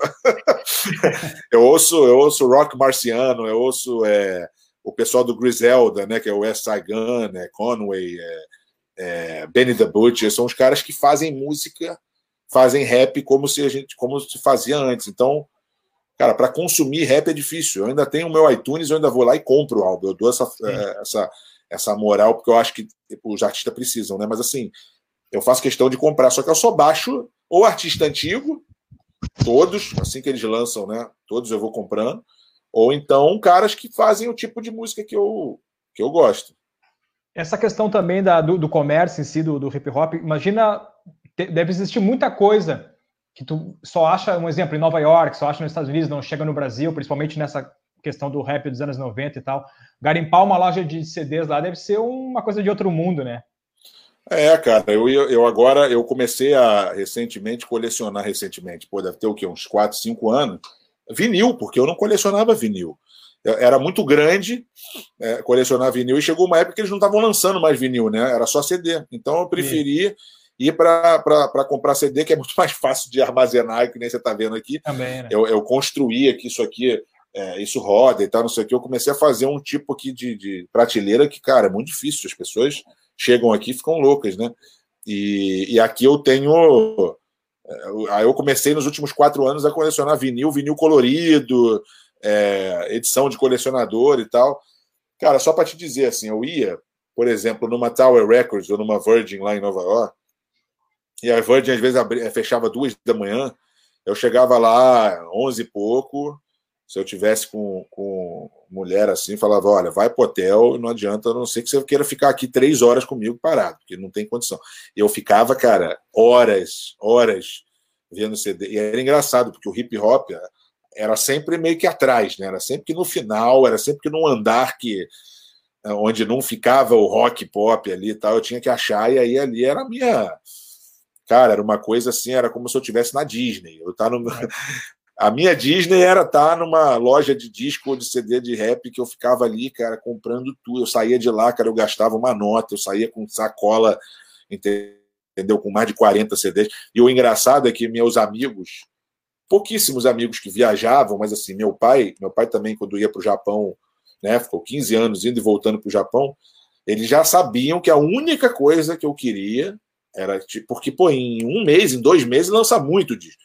Então, meu pai já vinha com aqueles 15, 20 na mão, que eu dava a listinha, ele me ligava, ele e minha mãe, ou então algum amigo me ligava da loja e falava assim: ó, fala aqui com o cara. Eu ia falava com o cara e ia dizendo os CDs que eu queria, e o cara ia lá pegando. E eu falava: pega o explicit lyrics embaixo, que é um negócio de palavrão. Não compra a versão clean, pelo amor de Deus. E eu praticamente não tenho versão clean aqui no meu, no meu negócio. Praticamente tudo é, é, é palavrão. Até a gente conversou antes de entrar no ar aqui, se tu pudesse pegar algum CD, mostrar, não sei se chegou a separar alguma coisa aí para a gente poder mostrar, alguma Isso, raridade. Eu só Algo não sei. mão aí também, né? Eu só não separei porque é muita coisa, cara. É, é, só, só é... Um, um, adendo aqui. O meu filho tá, ah. tem 18 anos, Júnior. Curte rap mais do que eu e tu junto. Ele, ele botou aqui que Griselda é foda. Novo disco do West Side Gun tem um sample do Tim Maia. Não sei se já ouviu. Não, mas não reparei o sample do Tim Maia. Qual? Ele tá falando qual? Pray for Paris, que é o nome do, do CD? Pergunta para ele se é Pray for Deixa Paris. Ele vai, vai, vai falar agora aí. Tá. Ele me mandou é um sample do Tim Maia da Amo Você, se eu não me engano. Pô, cara, se eu ouvi, passou, passou desapercebido, mas eu ouvi o, a, o CD, o do West Side Gun, é o Pray for Paris, é o que ele tá falando, que foi o último. É, daqui a pouco ele já, já entra em, em contato aí. Tá. O que, que pegou aí, Júnior? Porra, bicho, eu acabei não pegando, mas é muito. Cara, eu não sei o que. Deixa eu fazer um negócio aqui, ó. Deixa eu fazer um negócio. Dá um rolê agora. Eu vou, é, eu vou levantar aqui com o meu fone. E aí eu vou te explicar o que, que acontece aqui. Aqui eu, eu separo tudo, eu separo tudo em ordem. Então isso aqui mexe, tá vendo? Aqui, ó. Isso aqui mexe assim. Então aqui são todos os meus artistas prediletos de 90 e pouco para frente. Aqui são meus artistas prediletos da old school, de tudo, dos anos 80, entendeu? Então, Ice, tá conseguindo ver aqui? Então, por exemplo, Sim, Ice. Cube. Ice Cube, aí você vem aqui, ó, tá vendo? America's Most Wanted, que é o primeiro. Kill at Will, que é o segundo, que é o EP. Ó, Death Certificate, que é o terceiro. Então, vai indo até chegar no final. Então, NWA, aí você vai vindo aqui, ó, Easy E. Olha lá, Easy Does It, você vai tendo todos, tá vendo? O LL Cool J, todos. Aqui eu tenho toda a coluna aqui, ó, de Notorious Big, meu grupo predileto, que é o Mob Deep aqui, ó. Mob Vai Deep. tudo em ordem, ó. Infamous. Esse álbum aqui, Hello Earth, que para mim é um dos melhores álbuns da minha vida. Eu me amarro nesse. Entendeu? Aí você tem todo o The Locks, né? Styles P, Chick Lute, Jadakiss, DMX, que é um dos caras que eu mais que eu mais amo também, tem todos os CDs deles aqui, tá vendo? Olha aí. Um aí. por um. E vai em ordem, entendeu? Até você chegar Aí, ó. Tá vendo? Todos. Tá meio. A luz fica meio ruim aí. Eu não, tenho uma, por exemplo, eu tenho uma, eu tenho uma aqui atrás, eu tenho só de coletânea. Isso aqui é coletânea de um lado até do outro. trilha sonora e tal. Então, trilha sonora deve ter mais de, sei lá, 100 aqui, 100, cento e poucas, 200 trilhas sonoras, coletânea. Tem de tudo aqui. E aqui, ah. ó, isso aqui, deixa eu. Peraí, vou me abaixar aqui, ver se eu consigo. Isso aqui, tá vendo? São todas as revistas. Então você tem The Source de tudo que é ano. Olha lá, tá vendo? Porra. É muita coisa. É bastante coisa. Isso aqui é um museu. É um museu mesmo. Tem que abrir para visitação. É. Você sabe que o, o, o, é, quem foi? Foi o Papatinho, né? Que veio aqui ele fez um stories aqui, cara, ele não acreditava. Ele, ele, ele postou aqui, ele ficou louco. E... Deve ter ido com, com o Tera para baixar essas coisas. Tem uns DJs americanos que vieram aqui em casa e eles vieram aqui no quarto para conhecer. Os caras tiravam foto, assim, mandavam lá para Nova York, falava assim, pô, tem um o cara falava assim: ah, o DJ Smooth Denari, não sei o que, você tem todos os mixtapes dele. Eu falei assim: tem quase todos. Entendeu? Os mixtapes, para quem não entende, são esses aqui fininhos, assim, né? Isso. Tá vendo? Então, J Love, J Love, que é um, é um DJ conhecido de Nova York, eu tenho, puta, devo ter mais de 100 mixtapes dele aqui. É... Mixtape eu devo ter, cara, sem sacanagem, devo ter mais de 500 aqui, mil, sei lá, acho que eu devo ter mais de mil, com certeza, de mixtape. Só Esse... DJ. O, Lucas falou aqui, meu filho, que é o, saiu o mais recente, é Fly God 2, 2, né? Ah, Fly God 2, sim. Awesome Isso. Fly God 2, acho. Awesome Fly God 2, isso. O Jorge Alan também está te mandando um abraço, responsável pelos gandulas do jogo das estrelas e do Flamengo lá. Ah, tá, manda um abraço para ele. Aí tá assistindo também. Sim. E a música do Tim Maia é Eu Amo Você, realmente, que foi sampleado aí. Eu vou olhar depois, eu vou não vou, vou parar para perceber. A não ser que eu tenha ouvido e não, não realmente não prestei atenção, mas eu ouvi. Até o... é interessante porque é um caminho inverso, né? O, o rap nacional ele muito, a vida toda sampleou é. os americanos, mas a, a, gente percebe muita coisa também de MPB, muita coisa antiga sendo sampleado também, né? Muito, muitos DJs eles se amarram, cara. Alguns DJs, eu lembro, eu lembro do DJ o Chubby Chub, que é DJ do 50 Cent hoje, que ele ficou muito meu amigo, ele veio para o Brasil aqui. E, e, ele adorava aquela música da Vanessa da Mata. Eu falei isso para Vanessa da Mata, que a Vanessa da Mata, no ano seguinte que a IG veio, ela cantou no meu jogo, né? Então foi o Jermaine Jackson, foi a IG Azera e depois a Vanessa da Mata. Eu contei para Vanessa que esse DJ, ele, ele, aquela música dela, tudo que quer, ele adorava aquela música, ele ficou louco com aquela música. Ele pedia, pô, Júlio, me manda essa música, pelo amor de Deus, e tal. A gente ia para o carro, ele pedia para ouvir. Então os DJs, os DJs se amarram, cara. Eles fazem muito. Não chegou a produzir nada em cima. Oi? Ele não chegou a produzir nada em cima dela. Não, não, não. Mas, é, mas eles, eles, eles tocam muito isso às vezes em, em, em, lá nos Estados Unidos. O Questlove, que é o que é o cara do The Roots, né? Ele gosta muito de música brasileira. Ele bota muita coisa música brasileira. É, o DJ Tony Touch, que eu, eu até entrevistei ele, né? Que você viu, o Tony Touch, ele que ele é, ele é latino também, porto-riquenho e tal, então ele, eu, ele até, cara, o Tony Touch ele veio aqui no Brasil e eu falei para ele, ele não pôde vir aqui para ver, mas ele não conhece ninguém que tem a coleção, ele tem uma coleção chamada hip hop, né? Tem, ele tem R&B, ele tem vários que ele fazia, ele fazia assim, ele começava hip hop number one, hip hop 2, hip hop 3, coletânea, né? E eu tenho, ele tem mais de 115 de hip hop do 1 até o 115, eu só não tenho um ou dois, que ele também não tem em CD. Todos em CD eu tenho, a coleção dele inteira eu comprei. Então ele falou: pô, não conheço ninguém que tenha a minha coleção inteira, a não uhum. ser você. No mundo, entendeu? É, é, muito maneiro. Eu tenho, eu tenho uma coleção, cara, gigantesca mesmo. Gigantesca. O DJ Misha também, que é um amigo meu que é lá de Rio Grande, hum. Do Sul. Tá falando aqui, o Quest Love também faz várias lives só com Brazuca. Exatamente, é. Ele fez, ele fez uma, ele fez uma dessas lives aí que ele falou que ele ia tocar só música brasileira, alguma coisa assim. Acho que é disso que ele está falando. Eu, eu vi. Mas ele, mas a cara, muitos, muitos DJs americanos se inspiram muito em música brasileira para fazer, para fazer som, entendeu? Principalmente na época que o sample era, era muito forte, né? Às vezes, às vezes tem música que você nem sabe, cara. O cara vem para você e fala: "Não, esse sample aqui é de um é de uma música brasileira de 1971. Você fala, não é possível, cara. Não conhece. É, ah, dos mutantes. É. Hã? Às vezes nem o próprio brasileiro conhece, os caras vêm, catam um, vinil e acham um sample ali. É Mas é porque às vezes você nem percebe o que é o sample, né, cara? Também é, é muito modificado, né?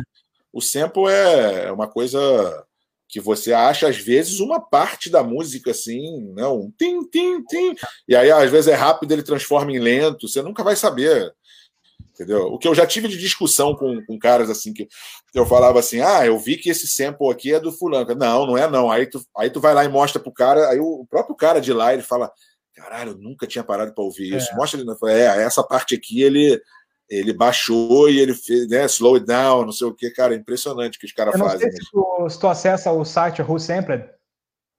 Qual é o nome do site? Who Sampled, quem sampleou. Ah, Who Sampled, sim, sim, sim. Sim, Bom, aliás, esse, né?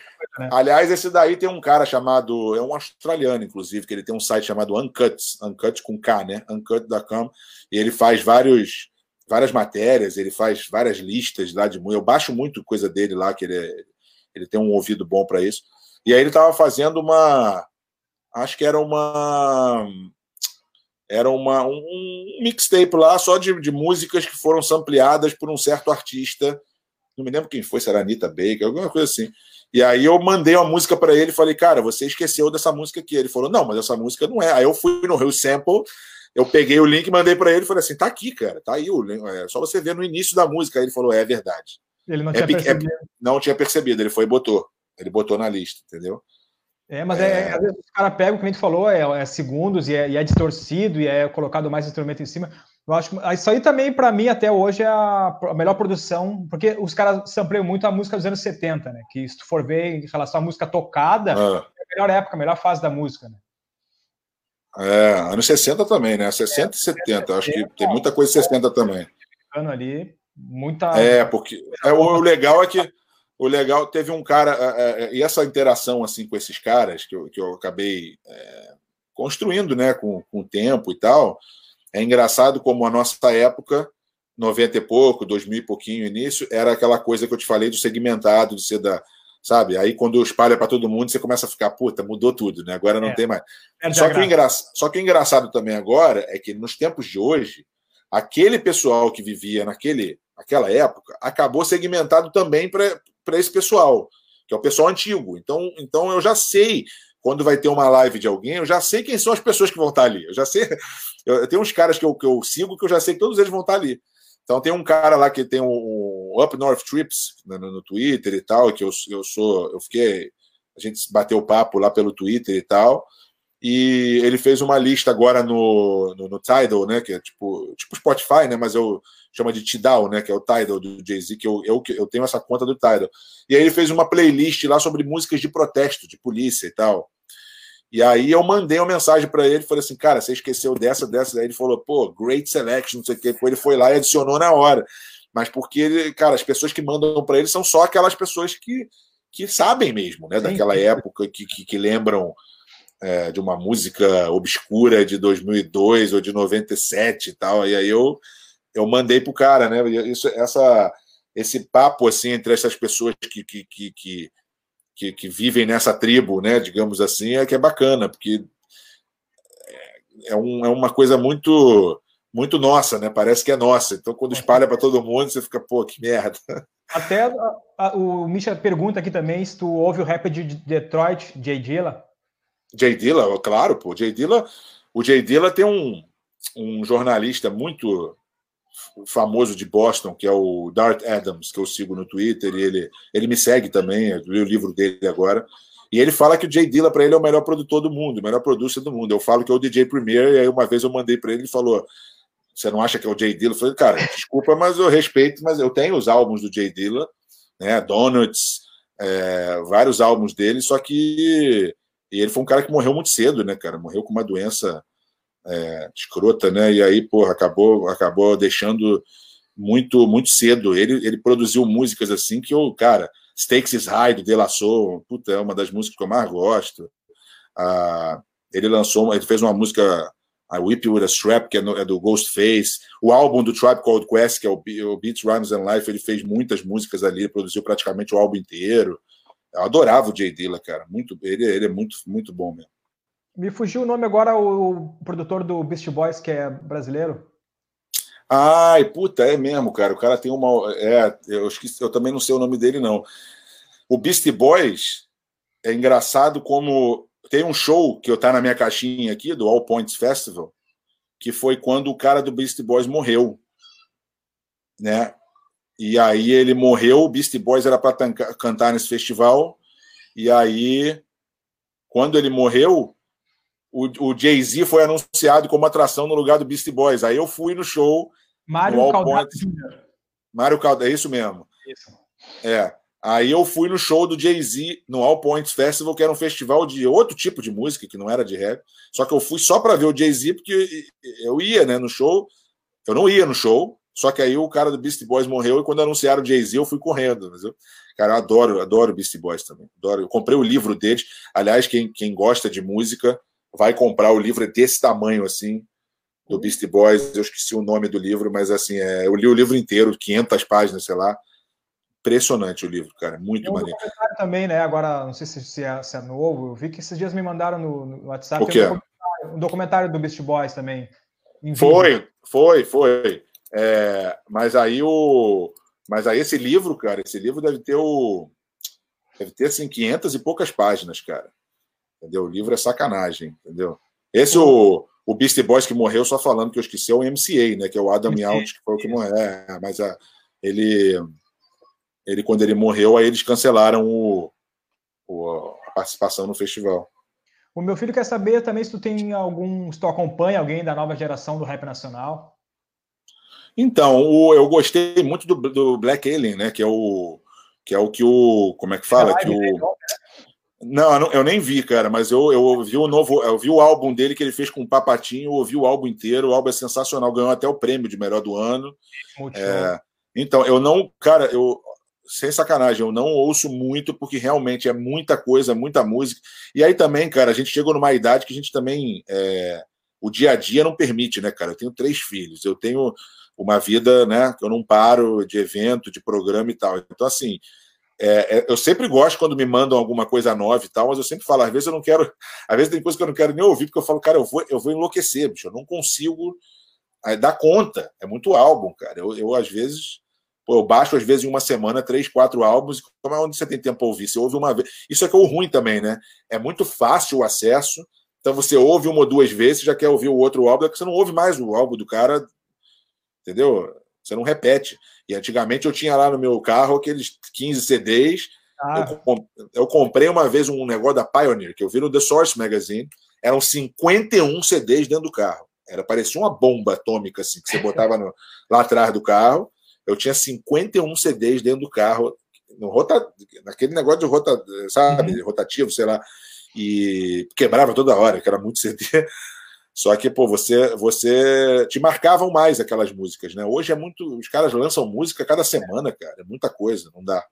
É, essa questão de tu ter o físico, né? Como tu tem os teus CDs aí, é aquela coisa do, do cara ouvir, pegar, ouvir inteiro. Hoje em dia, os próprios artistas lançam só single e tal, né? Não tem aquela coisa de lançar o álbum ou vão lançando música solta assim, acaba se perdendo e ficando muito, muito é. rápido. A informação tu não consegue. É, porque o início da música era, era, era esses compactos, eram os singles e tal. E aí o álbum, para que, que veio o álbum? Qual é a ideia do álbum? O álbum é você pagar 14 dólares, 15 dólares, 12 dólares para ter uma coleção de músicas do cara. O cara vai lá e faz 15 músicas para você para valer a pena o que você pagou. Né? A hora que, esse, que essa forma de música começa a ser é, sabe, é descartável, porque hoje o cara vai lá e baixa, né, pegou um CD, botou no computador, gravou para todo mundo ouvir, você não precisa mais comprar. Para que, que ele vai lançar um álbum hoje com 15 músicas, com 10 músicas? Qual é o sentido disso? Não tem a não, ser, a não ser você, ah, você pegou ali pelo iTunes 10 músicas que ele botou ali para. Hoje é tudo streaming, cara. É horrível esse negócio de streaming, porque eu, eu tenho um aparelho que custa caro pra cacete. É muito caro. Minha mulher não acreditou quando eu comprei isso aí. Era o segundo meu, que era, era tipo o iPod, era o iPod Classic antes. Só que hoje eles têm chamado Music Players, né? Estão a mil dólares, dois mil dólares, três mil dólares, desse tamanho assim, que é 500 e pouco GB. Cara, no meu, no meu aparelho deve dar uns 3 mil CDs lá dentro. E eu boto todos os meus CDs, eu levo para casa, eu gravo e vou botando lá dentro. Para quê? Se você tem no streaming. Só que tem muito mixtape, por exemplo, que não tem no streaming. Tem álbuns, álbuns antigos que não tem no streaming entendeu? Claro que a maioria tem, mas aí eu sempre eu tenho que usar uma desculpa, né? Aí eu falo, pô, no avião eu vou ouvir como? No ônibus, se a conexão tiver ruim, eu vou ouvir como? Eu tenho meu aparelho, eu tenho tudo lá sem conexão de internet. Mas realmente. Às vezes, às vezes o cara sente saudade daquela época do, do Walkman, Discman. Falar em Walkman, acho que foi. Era a fita que tu botou aquela, aquela foto ontem? Eram fitas cassete? Era fitas cassetes. Eu tenho, eu tenho, eu tenho aqui em cima, eu tenho várias aqui, ó. Quer ver? Olha só. Ah, esse aqui é famoso, do Raycon, que é o. Olha lá, é o, é o Purple Tape, que é o Only Built for Cuban Links. Peraí. aí.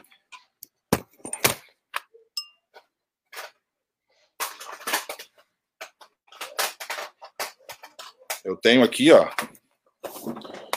Esse aqui é um cassete, um dos mais famosos de todos, que é o Raycon Only Built for Cuban Links. Olha aqui, ó, de 95. Tá vendo? Essa é uma edição especial, mas eu tenho, cara, eu devo ter também muita fita. Olha aqui, ó, muita fita. DJ Clue, tá vendo? Aquelas antigas que os caras botavam as músicas. DJ K. Slay, eu tenho muito aqui, cara, muito, mas muito mesmo, assim, eu devo ter, sei lá, mais de 200 aqui de cassete, muito que eu comprei depois, né, comprei no... Sim, eu tenho aqui, eu tenho muita aqui fita que eu gravava pessoalmente, eu gravava igual mini disc, sabe, eu gravava hip hop 96, hip hop 98, não sei o quê. Hip hop 96, 1, 2, 3, que eu gravava eu mesmo, entendeu? É muita história. E é uma pena quando eu vejo isso que, que não, não se pode mais fazer, sabe? Não se pode mais gravar. Porque não tem mais sentido, né? Ninguém grava mais nada, ninguém faz nada. Você vai lá no playlist, no streaming, você bota a hora que você quiser, você adiciona tudo. E quem sofre com isso são os próprios artistas também, que não, não fazem mais dinheiro assim, né? Aquela época que o cara tinha que esperar tocar no rádio para poder apertar ali o botão do play do REC para gravar, né? É, e hoje o cara, hoje o cara tem que fazer a, a, a, o dinheiro dele nos shows, né? Mais nos shows, entendeu? Em contratos, porque é, na venda de, de álbum, venda de música, cara, não sei, eu não sei como que não acabou ainda, honestamente. Eu, eu ainda tento manter minha cabeça assim, sabe? Tipo, comprar o álbum do cara, Sim, é, lançou, vai lançar o álbum novo. É, mas, não, mas a verdade é que não tem mais sentido. Não, não tem porquê. É Esse... só questão de colecionador mesmo, como tu é, né? É, eu gosto de ver o, os inserts, né? O que o livrinho dentro, as informações. O rap é engraçado porque o rap nunca tinha as letras, porque as letras são muito grandes, então não tinha Grande, como. É. Só que os CDs do Japão, quando eu comprava, os CDs do Japão, todo CD americano no Japão era um pouco mais grosso. E aí, quando você ia ver, eles dentro do insert americano tinha um japonês com todas as letras em inglês e em japonês. Porra. Que o japonês está cagando e andando. Ele bota. Ele, é, tudo tem lá. O Japão é, é, Tem versões no Japão de CDs que não tinha nem nos Estados Unidos, que eu comprava no Japão.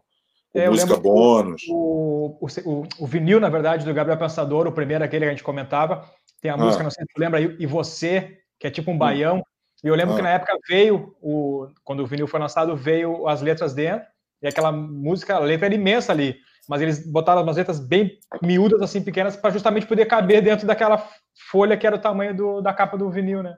É, é para você decorar uma letra inteira de rap, é, tanto que tem um tem um site que é do genius.com lá que você Sim. às vezes a música lança eles já botam lá os lyrics lá porque assim o rap é muito difícil, cara. Essas letras são muito grandes. Eu, eu tenho algumas músicas que eu sei na cabeça, assim, de 4, 5 minutos, cara, que você não acredita que o cara tá cantando aquele. Eu, tra... eu canto o treco todo. Aí fala assim, ah, você teve que decorar? Eu, tive, óbvio que eu tive que decorar. Pô, não tem como, cara, não tem como. Alguns de ouvir, só de ouvir, muitas vezes, eu consigo pegar a letra bem, mas não inteira é impossível, assim, só quando você lê mesmo então eu tinha que, naquela época da internet, sabe o que eu fazia? Eu entrava num, num site chamado, eu acho que era, era OH, Original Hip Hop Lyrics Archive. O-H-L-L-A. Eu ia lá, entrava no artista, na música, eu imprimia. As letras. Eu imprimia e tinha várias letras aqui nas minhas, minhas gavetas para poder eu ler, para ouvir a música, porque a internet naquela época era discada, né? Então, Sim. Você não, podia, você não podia ficar muito tempo na internet. Então, hoje você pega o celular, você abre, você vê assim rapidinho, você ouve é, a mas música. Na, na verdade, até as próprias músicas hoje diminuíram também, né? Essa questão da, do mercado rápido, da, da, da, informação rápida, fez também.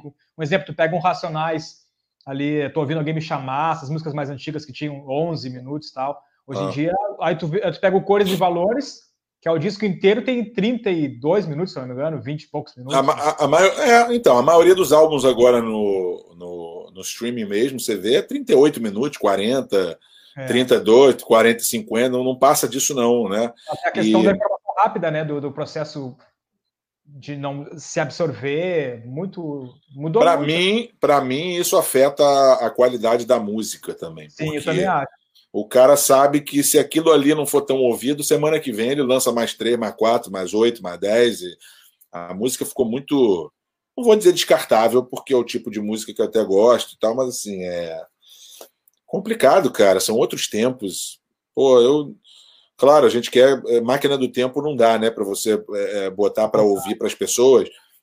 Eu sempre penso nisso. Quando você coloca uma coisa antiga para alguém ver, hoje mesmo, por exemplo, hoje é um, foi um dia que foi muito calor aqui no Rio, e às vezes, dependendo do dia, eu quero botar alguma coisa que me lembre alguma coisa. Engraçado. Aí hoje estava maior calor, eu fui no YouTube, aí alguma coisa que apareceu, eu falei, pô, vou assistir de novo. Um documentário chamado Blackout, que era do, do, do Park, lá da, do basquete, que o time do Fat Joe com o time do Jay-Z, vale a pena, quem nunca viu, nossa. E aquilo ali me.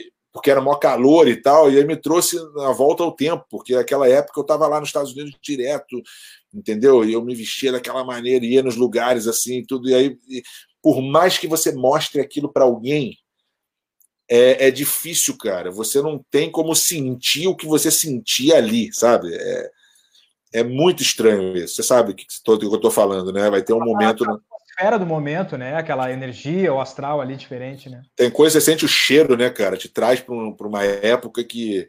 Acaba te Por mais que eu queira explicar.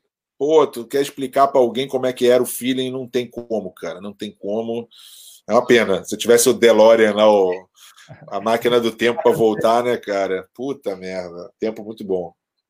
Mas é isso aí, cara. Eu acho que dificilmente tu fala, né, sobre, sobre rap, assim. Acho que o pessoal sempre te chama mais para falar de futebol, relacionado a teu pai. Eu acho que talvez seja a primeira que a gente tenha focado, assim, no, no rap. O pessoal não costuma te chamar muito para live falar de música, né? Não, muito difícil, assim. Eu já fiz. Eu já fiz alguns, eu acho que eu fiz um programa uma vez falando sobre isso, mas assim, isso é bacana, cara, porque geralmente, eu entendo isso, porque eu sou do mundo do esporte também, e você, quando você não é daquela área, ou você faz um produto ali, né? Você não é um artista, você não é um DJ, você não é um crítico daquilo, a pessoa dificilmente chama você para falar daquilo porque ela já te já te meio que descarta achando, pô, o cara não entende daquilo, e às vezes você entende mais do que o cara, às vezes, que até trabalha. Tá trabalhando. Mas é lógico que a, é, é, lógico que a experiência de você é, você vê com outros olhos, entendeu? muitos artistas, você vai falar com eles, eles às vezes não têm a, a noção de entender todos esses mundos diferentes. Ele tem, ele tem por experiência própria, de lidar com a rádio, de lidar com, com a gravadora, de lidar com outros artistas, mas ele não vai lembrar do álbum do cara que. Entendeu? Ele fala, ah, acho que eles confundem ano direto. Você pode ver, Sim. os caras falam, pô, lancei esse álbum, acho que foi em 95. Fala, não, cara, foi em 92, o cara tá maluco. Mas o cara perde a noção, ele não sabe. E aí tem um lado bom, né, de você não ser é, você é, mas não é, entendeu? É que nem é meio que um crítico de futebol que nunca jogou bola. Sim. Mas ele vê de outra, de outra maneira. Então, muito bacana, cara. Adorei aí fazer, porque isso me isso traz a minha verdadeira paixão, que é isso aqui, né? Isso aqui mudou minha vida totalmente. A minha vida foi toda da, da época dos meus anos de adolescente, né? 16, 17 anos. É, ela guiou a minha vida, né? Aquilo ali, tudo que eu fiz a partir dali foi muito pelo meu amor ao rap, amor ao hip hop, amor à música, a música. E aí me fez ir para lugares que eu não imaginava, conversar com pessoas que eu nunca imaginava conversar, e muito por causa disso. É, eu, eu, eu, até observava também, eu acho que muito também dessa questão de tu, de tu ter se interessado, eu acho que é muito da questão da própria temática do que o rap abordava, né? Porque tu pega um exemplo, a tua educação, vamos, vamos botar assim, pô, não, não se tem um ar para falar do Zico, né? Da questão de, da educação, da questão de exemplo. Eu acho que isso muito tu trouxe de dentro de casa também, nessa questão da, da educação. E essa preocupação que ele sempre teve também, né? De, do lado social. Acho que tem um exemplo de, de uma humildade dele que tu, tu citou numa. Acho que foi no. Com o Luiz Ceará na entrevista, daquela, hum. daquela hora que ele estava dando autógrafo lá para as pessoas e que a tua mãe queria ir embora e tal. Eu acho que essa questão da, da, da humildade se, se, se, te levou também para gostar do rap, para gostar dessa coisa da, da, da, questão social, da, Não sei se tem a ligação com a tua educação. Pode ser, pode ser. Eu, não, não, eu, já, eu, já, eu já parei para pensar várias vezes da onde, da onde pode ter vindo isso, da onde é a origem. Eu, eu, eu realmente não consigo não consigo te explicar, porque essa simplicidade da minha família, de ir para. De, de, eu encarar qualquer situação em qualquer lugar de forma igual, né, o tratamento com qualquer pessoa igual, é, de você ir num local, pode ser o lugar mais chique do mundo, como o lugar mais pobre do mundo, e você ir para os mesmos lugares com a mesma com a mesma cabeça, entendeu? Do que, que você vai, de como você vai se comportar. Eu nunca gostei de ir para lugares que eu tinha que eu não tinha que ser eu, entendeu?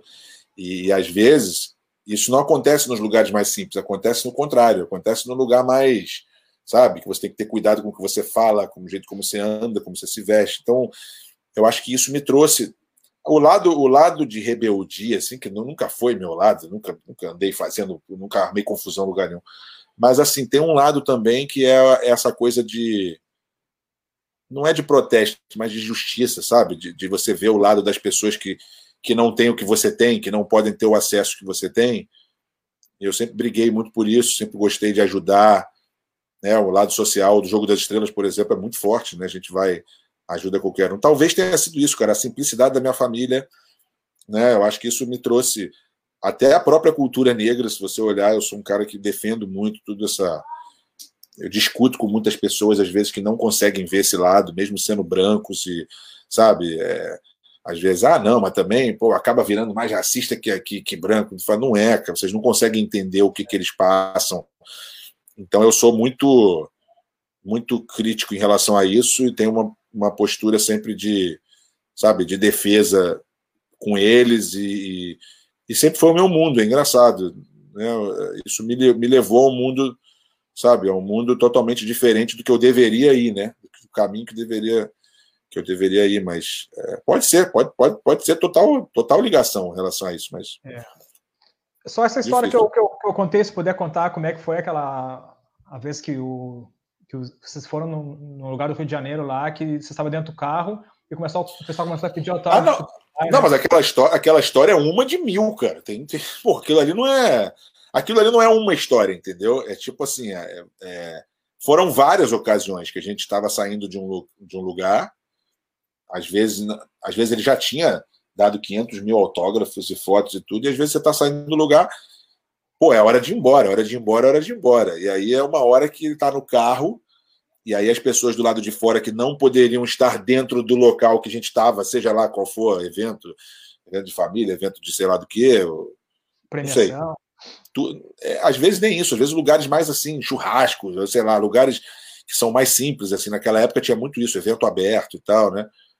E aí você saía do local ali, e aí todo mundo fazendo fila lá de fora querendo autógrafo dele. E aí a gente também enlouquecia, né? Pai, vamos embora, a gente quer ir embora. O carro não passava, assim, era multidão. E ele sempre parava para atender todo mundo, porque ele dizia que, sabe, você não ia gostar que uma pessoa que saiu de tão longe para vir aqui só para mim, não, não consegue nem estar tá perto de mim, né? Tá me vendo lá de fora, porque não consegue entrar. Ele não achava justo a pessoa ficar ali esperando, sabe? Ele não, não poder ele não atender simplesmente porque ele quer ir embora. Só que aí a gente dentro do carro, pô, às vezes a gente já estava querendo, ele, né? querendo ir embora horas. Aí quando você chega do lado de fora com o carro, para ir para casa, você fica mais 40 minutos ali, é sacanagem. Mas esse é o jeito deles. Isso é uma coisa que eu, eu sempre levei né, minha vida inteira observando essas coisas e não tem preço que pague esse tipo de coisa, né? Não, não existe Aí a, a, criação, seus pais fazem por você o máximo que, que eles podem fazer, mas também tem o teu lado da, da, do teu caráter, né? do teu, da tua maneira também de ser, né? De você observar isso e de você saber assimilar e se, e se comportar da melhor maneira. Então, foi o que eu sempre tentei fazer. Isso ajuda, isso ajuda em tudo, cara, para mim. É, nos negócios, na credibilidade com, os, com as outras pessoas, com relacionamento, porque pode às vezes não dar resultado para você imediato, né? Sim. Às vezes por dinheiro ou para conseguir uma coisa, às vezes você faz uma coisa diferente do que você é a tua essência só para poder ter um resultado rápido. Eu não faço, cara. Não passo por cima de, de princípios, não, porque eu acho que eu vou eu vou ganhar ele na hora, mas depois eu posso, entendeu? Todo mundo vai saber que você fez aquilo. Então eu prefiro ser justo e aí depois, muitos anos depois, vão lembrar, vão dizer, é, pode fazer com ele, porque ele, eu assino embaixo, eu boto a mão no fogo por ele. Isso para mim, sabe, tá acima de qualquer coisa. É, e para quem não conhece a, a, essência da cultura hip hop, é muito disso, né? A questão quando tu vê quando o Bambata cria paz, amor, respeito, união, que são os princípios né, da, da Zulu Nation, acho que tem muito a ver, muito a ver com, com, a, com a tua humildade, né? Como eu falei, quando sempre me recebeu, trocou ideia comigo pelo Instagram, para a gente estar tá aqui hoje também, pelo WhatsApp e tal. Acho que, que a, a essência da cultura hip hop, para quem vive, vivencia, acaba conhecendo de fato, transforma a vida do cara para o resto da vida, né? Então, é, é eu por ir, por ir muito, né, por estar muito nos Estados Unidos fazendo negócio lá, o pessoal até falava, pô, você gosta mais de certos ambientes e tal, não sei o quê. Eu falava, cara, o negro americano, e essa briga toda do racismo agora me traz um, memórias assim, cara, e de coisas que assim, é lógico que você não pode generalizar, né, as coisas. Tudo você tem que saber que tem, na sua maioria pode ser assim, mas tem exceções e tem pessoas que não são assim. Mas eu sempre tive essa imagem do branco americano, e olha que eu tenho muitos amigos brancos americanos, mas assim, a maioria que vem de uma família branca, que vem não sei o que, sempre tem aquele lado que é um lado racista que às vezes ele mesmo não não é, sabe, não é ativo nele, mas mas você percebe em atitudes, você percebe é, é, um interesse muito por você brasileiro, o cara é interesse em você às vezes por algum outro motivo que não é o de amizade. E quando isso é posto à prova, aí o cara mostra a face dele, entendeu? Ah, brasileiro é tudo igual, esse bando de, de aí fala bando de índio, não sei o que. Aí, aí você vê, você fala, tá vendo? Esse cara não gostava de mim. Esse cara, ele estava comigo porque eu sou quem eu sou e tal. O negro não, o negro ele é, ele é autêntico, sabe? Na, mais uma vez, na sua maioria, né? O americano, entendeu? Então, para eles, o latino, né? O cara que também é discriminado de alguma maneira é um deles, entendeu? Às vezes não é a cor só, é o teu dia, é, é, é como você, né? É o que, que você tem que passar para estar tá ali. Então, isso faz uma diferença muito grande. Um cara uma vez me disse isso, que eu perguntei para ele que ele, ele parecia um negro, assim, tal, mas ele era, ele era a cor dele era, era, era quase branco. E ele falou, mas eu sou negro. É isso que eu estou tentando te explicar, não é a cor. Às você vai ter um cara negro que ele é tão branco quanto um, um mesmo cara de empresa, de, sabe, americana, porque assim é, é, é, é a forma como você se conduz também, sabe, como você se comporta.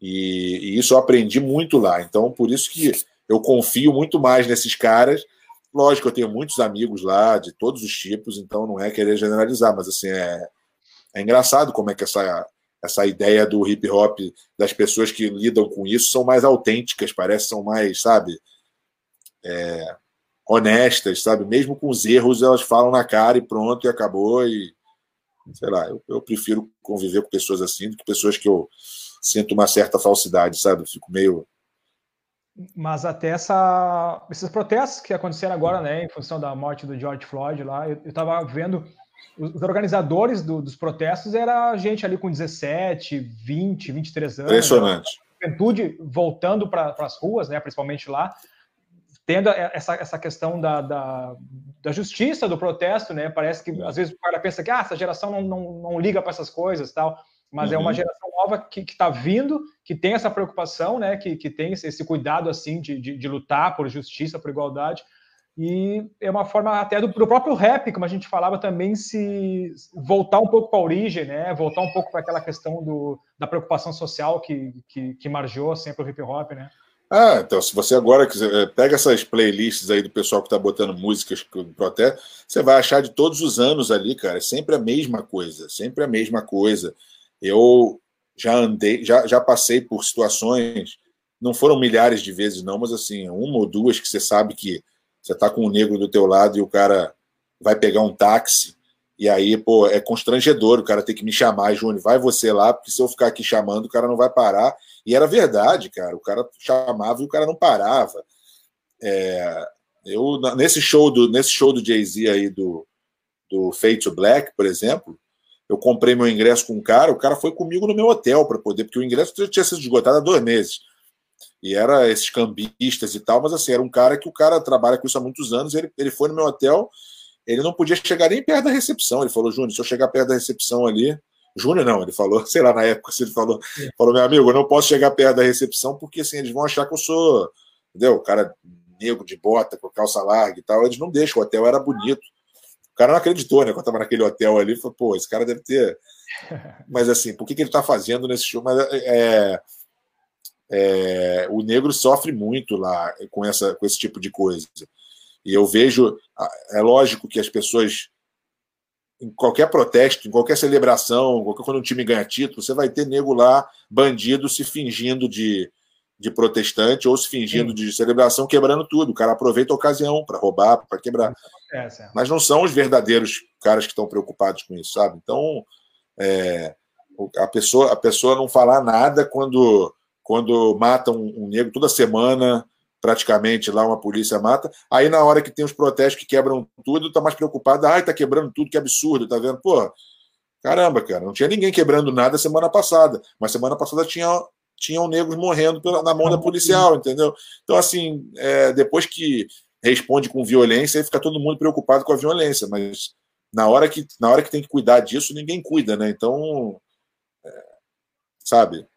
É, é chato. O próprio, o próprio, Rap 92, no ano do Rodney King também, né? Rodney King, foi. Também teve, o, pô, o Rap teve um papel super importante naquela época também, né? Foi, e aí se pensava que, cara, eu tenho assistido muito, é, principalmente essas séries agora novas do, do Malcolm X e tal, falando sobre isso, cara, eu tenho assistido muito e é impressionante, cara, como na época, no início dos anos 60, era uma briga para falar sobre isso, sobre ter igualdade e tudo isso Pô, passam 30 anos, acontece o negócio do Rodney King, aí quebram a cidade inteira, botam fogo na cidade inteira.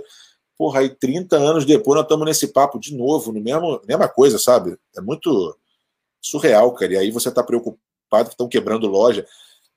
É, violência não se responde com violência, mas, cara, será que a gente também aguentaria, sabe? Se a gente tivesse 400, 500 anos passando pelo mesmo problema, vendo crianças, vendo jovens, vendo amigos nossos sendo mortos assim por, por nada, sabe? Você não ficaria louco também? Então muitos muitos enlouquecem, cara. Muitos acabam. Eu nunca tive, eu nunca vou ter que, eu nunca vou precisar conversar com meu filho, brancos americanos nunca precisam ter o the talk que eles chamam, que é a conversa com o filho para já mostrar para ele, adolescente, como é que ele tem que se comportar quando a polícia para ele. Pô, é surreal. Entendeu? Eu não preciso ter essa conversa com meu filho. Mas eles têm, eles têm essa conversa porque realmente eles são parados, são tratados igual bicho às vezes, por nada, por ter feito nada. Eu já tive em carro em Nova York, eu com três amigos ouvindo rap alto e, pô, é impressionante como as pessoas olham, né, cara? É um olhar diferenciado, sabe? Tipo, te param na hora, acha que você tá com droga no carro, acha que tá com coisa no carro, e às vezes Quantos músicos falam disso? Que aí o cara vai abrir, por que, que você está com esse carro? Por que, que não sei o quê? Por que, que você tá. Uhum. Aí quando vai abrir o porta-mala do carro, tá cheio de CD, cheio de, de, de, coisa da gravadora. Ele fala: Eu tenho dinheiro porque eu, eu sou um músico, eu sou rapper, eu faço, eu faço milhões, é isso mesmo. E os caras ficam loucos, né? Então, assim, é complicado mesmo, muito complicado. É. É, na verdade, até eu tava. Esse acho que é o documentário que tu falou do Malcolm X, é o Quem Matou Malcolm X, que tá no Netflix. O Quem Matou Malcolm X Assisti também. Se você assistir a série do, do Godfather of Harlem, que é muito né? bacana. Oi? O John Master J também está nesse mesmo mesma série, né? Jam Master J não, Jam Master, não, Jam, tem uma outra série do Jam Master J. Ah, quem matou Jam Master J. Achava que era a mesma série. Mas, uma... mas esse cara que fez a série do, do Malcolm X, pô, cara. É, se você quiser umas indicações, ó.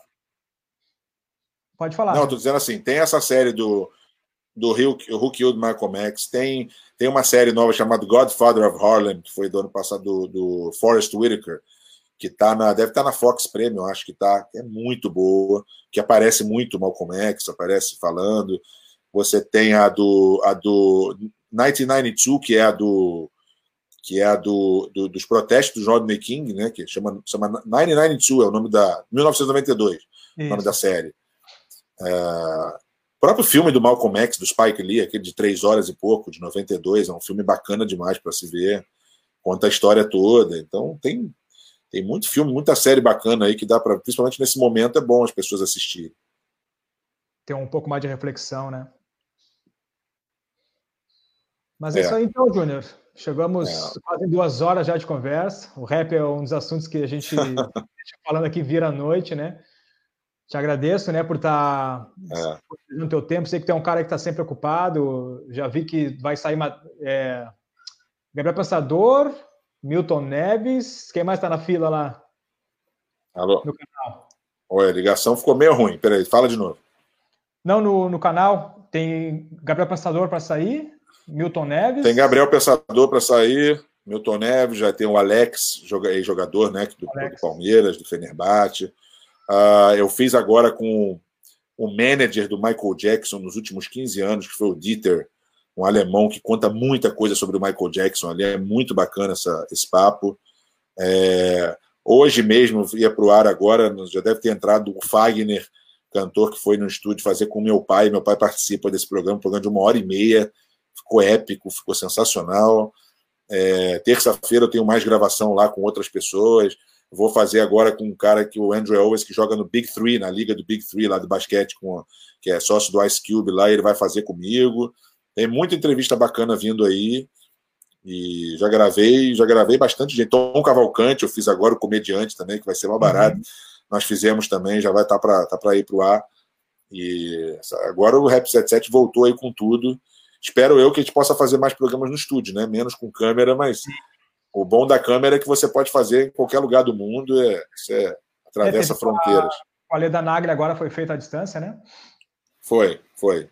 Então, isso, isso possibilita a gente fazer com. Se puder fazer com os rappers aí, com essas pessoas, é bem legal, mas eu ainda meu... pretendo. Black Alien. Black Alien, meu filho está pedindo. Bacana, bacana. O Papatinho, eu falei com ele uma vez, seria, bacana, seria bom demais mesmo para fazer com ele. Tem toda aquela história de superação dele também, né? Da, do álcool, das drogas tal. Seria interessante. Isso, nós, nós, nós é. falamos sobre isso no programa, né? Nós falamos Sim. sobre ele no programa, né? Mas é isso aí então, Júnior. Convido o pessoal para curtir teu canal, te seguir lá no YouTube. Isso, vai lá, RAP77, né? Aí você procura lá no YouTube, tem muita. Nos últimos lá que estão lá, tem alguns que são de um documentário que eu fiz com o Japão, então tem alguns ali na primeira página, mas assim, são mais de 80 vídeos. Se você for lá nos vídeos, tem entrevista com lutadores, com artistas de cinema, é, com jogadores de futebol, com gente do basquete. Tem uma entrevista fantástica com Steve Nash, que foi eleito melhor da NBA dois anos seguidos, com Anderson Silva, com Marreta, com. Aí você tem Sandra de Sá, Evandro Mesquita, é, Giovanna Antoné, muita gente, cara, muito Kira Grace, tem, tem tanta gente que eu não consigo nem lembrar, às vezes, de tanta gente que já passou lá do futebol, foram Júlio César, goleiro, Juan, Petkovic, Júnior, tem, tem, muita, muita gente, muita Amoroso. gente mesmo. Amoroso, de Jalminha, é, cara, é, de, o Tandy do vôlei foi. A, Ana Paula do vôlei também, né? Ana Paula do vôlei, o Thiago Marreta lá também, lutador que lutou contra o John Jones, o Thiago Lacerda, cara, é uma, é uma churrada de. Cid Moreira. Cid Moreira, cara, foi uma coisa histórica também, o Cid Moreira. O Gamarra, o zagueiro, o Filhol, o goleiro, uh, o Lugano, que jogou no São Paulo. É... Cara, teve um cara do que fez o Narcos, que era o presidente da Colômbia no, no, no Narcos, o Raul Mendes, que eu fiz lá nos Estados Unidos com ele também. Uh, fiz com essa Cláudia Wells, que fazia a Jennifer De Volta para o Futuro, que eu já mencionei aí. Foi muita gente, cara, muita gente. Legal. Dá uma olhada lá no canal, vale a pena. Tá bem, Júnior? Te agradecer mais uma vez aí pela tua disponibilidade, né? De te ocupar quase duas horas da tua agenda aí, mas é para falar de rap, eu sabia que tu ia gostar, né? Ah, de rap a gente fica aqui cinco horas falando, cara. Só. Só tem que no, no, meio aqui tomar um drinkzinho, comer alguma coisa, mas o resto a gente vai falando. Beleza, então. Obrigadão, um abraço, tá? Valeu, irmão, um abraço. Obrigado. Sucesso aí pro, pro resenha do rap aí. Tá bem, pode Muito bacana o trabalho. Valeu, Valeu, cara. Um abraço. Um abraço.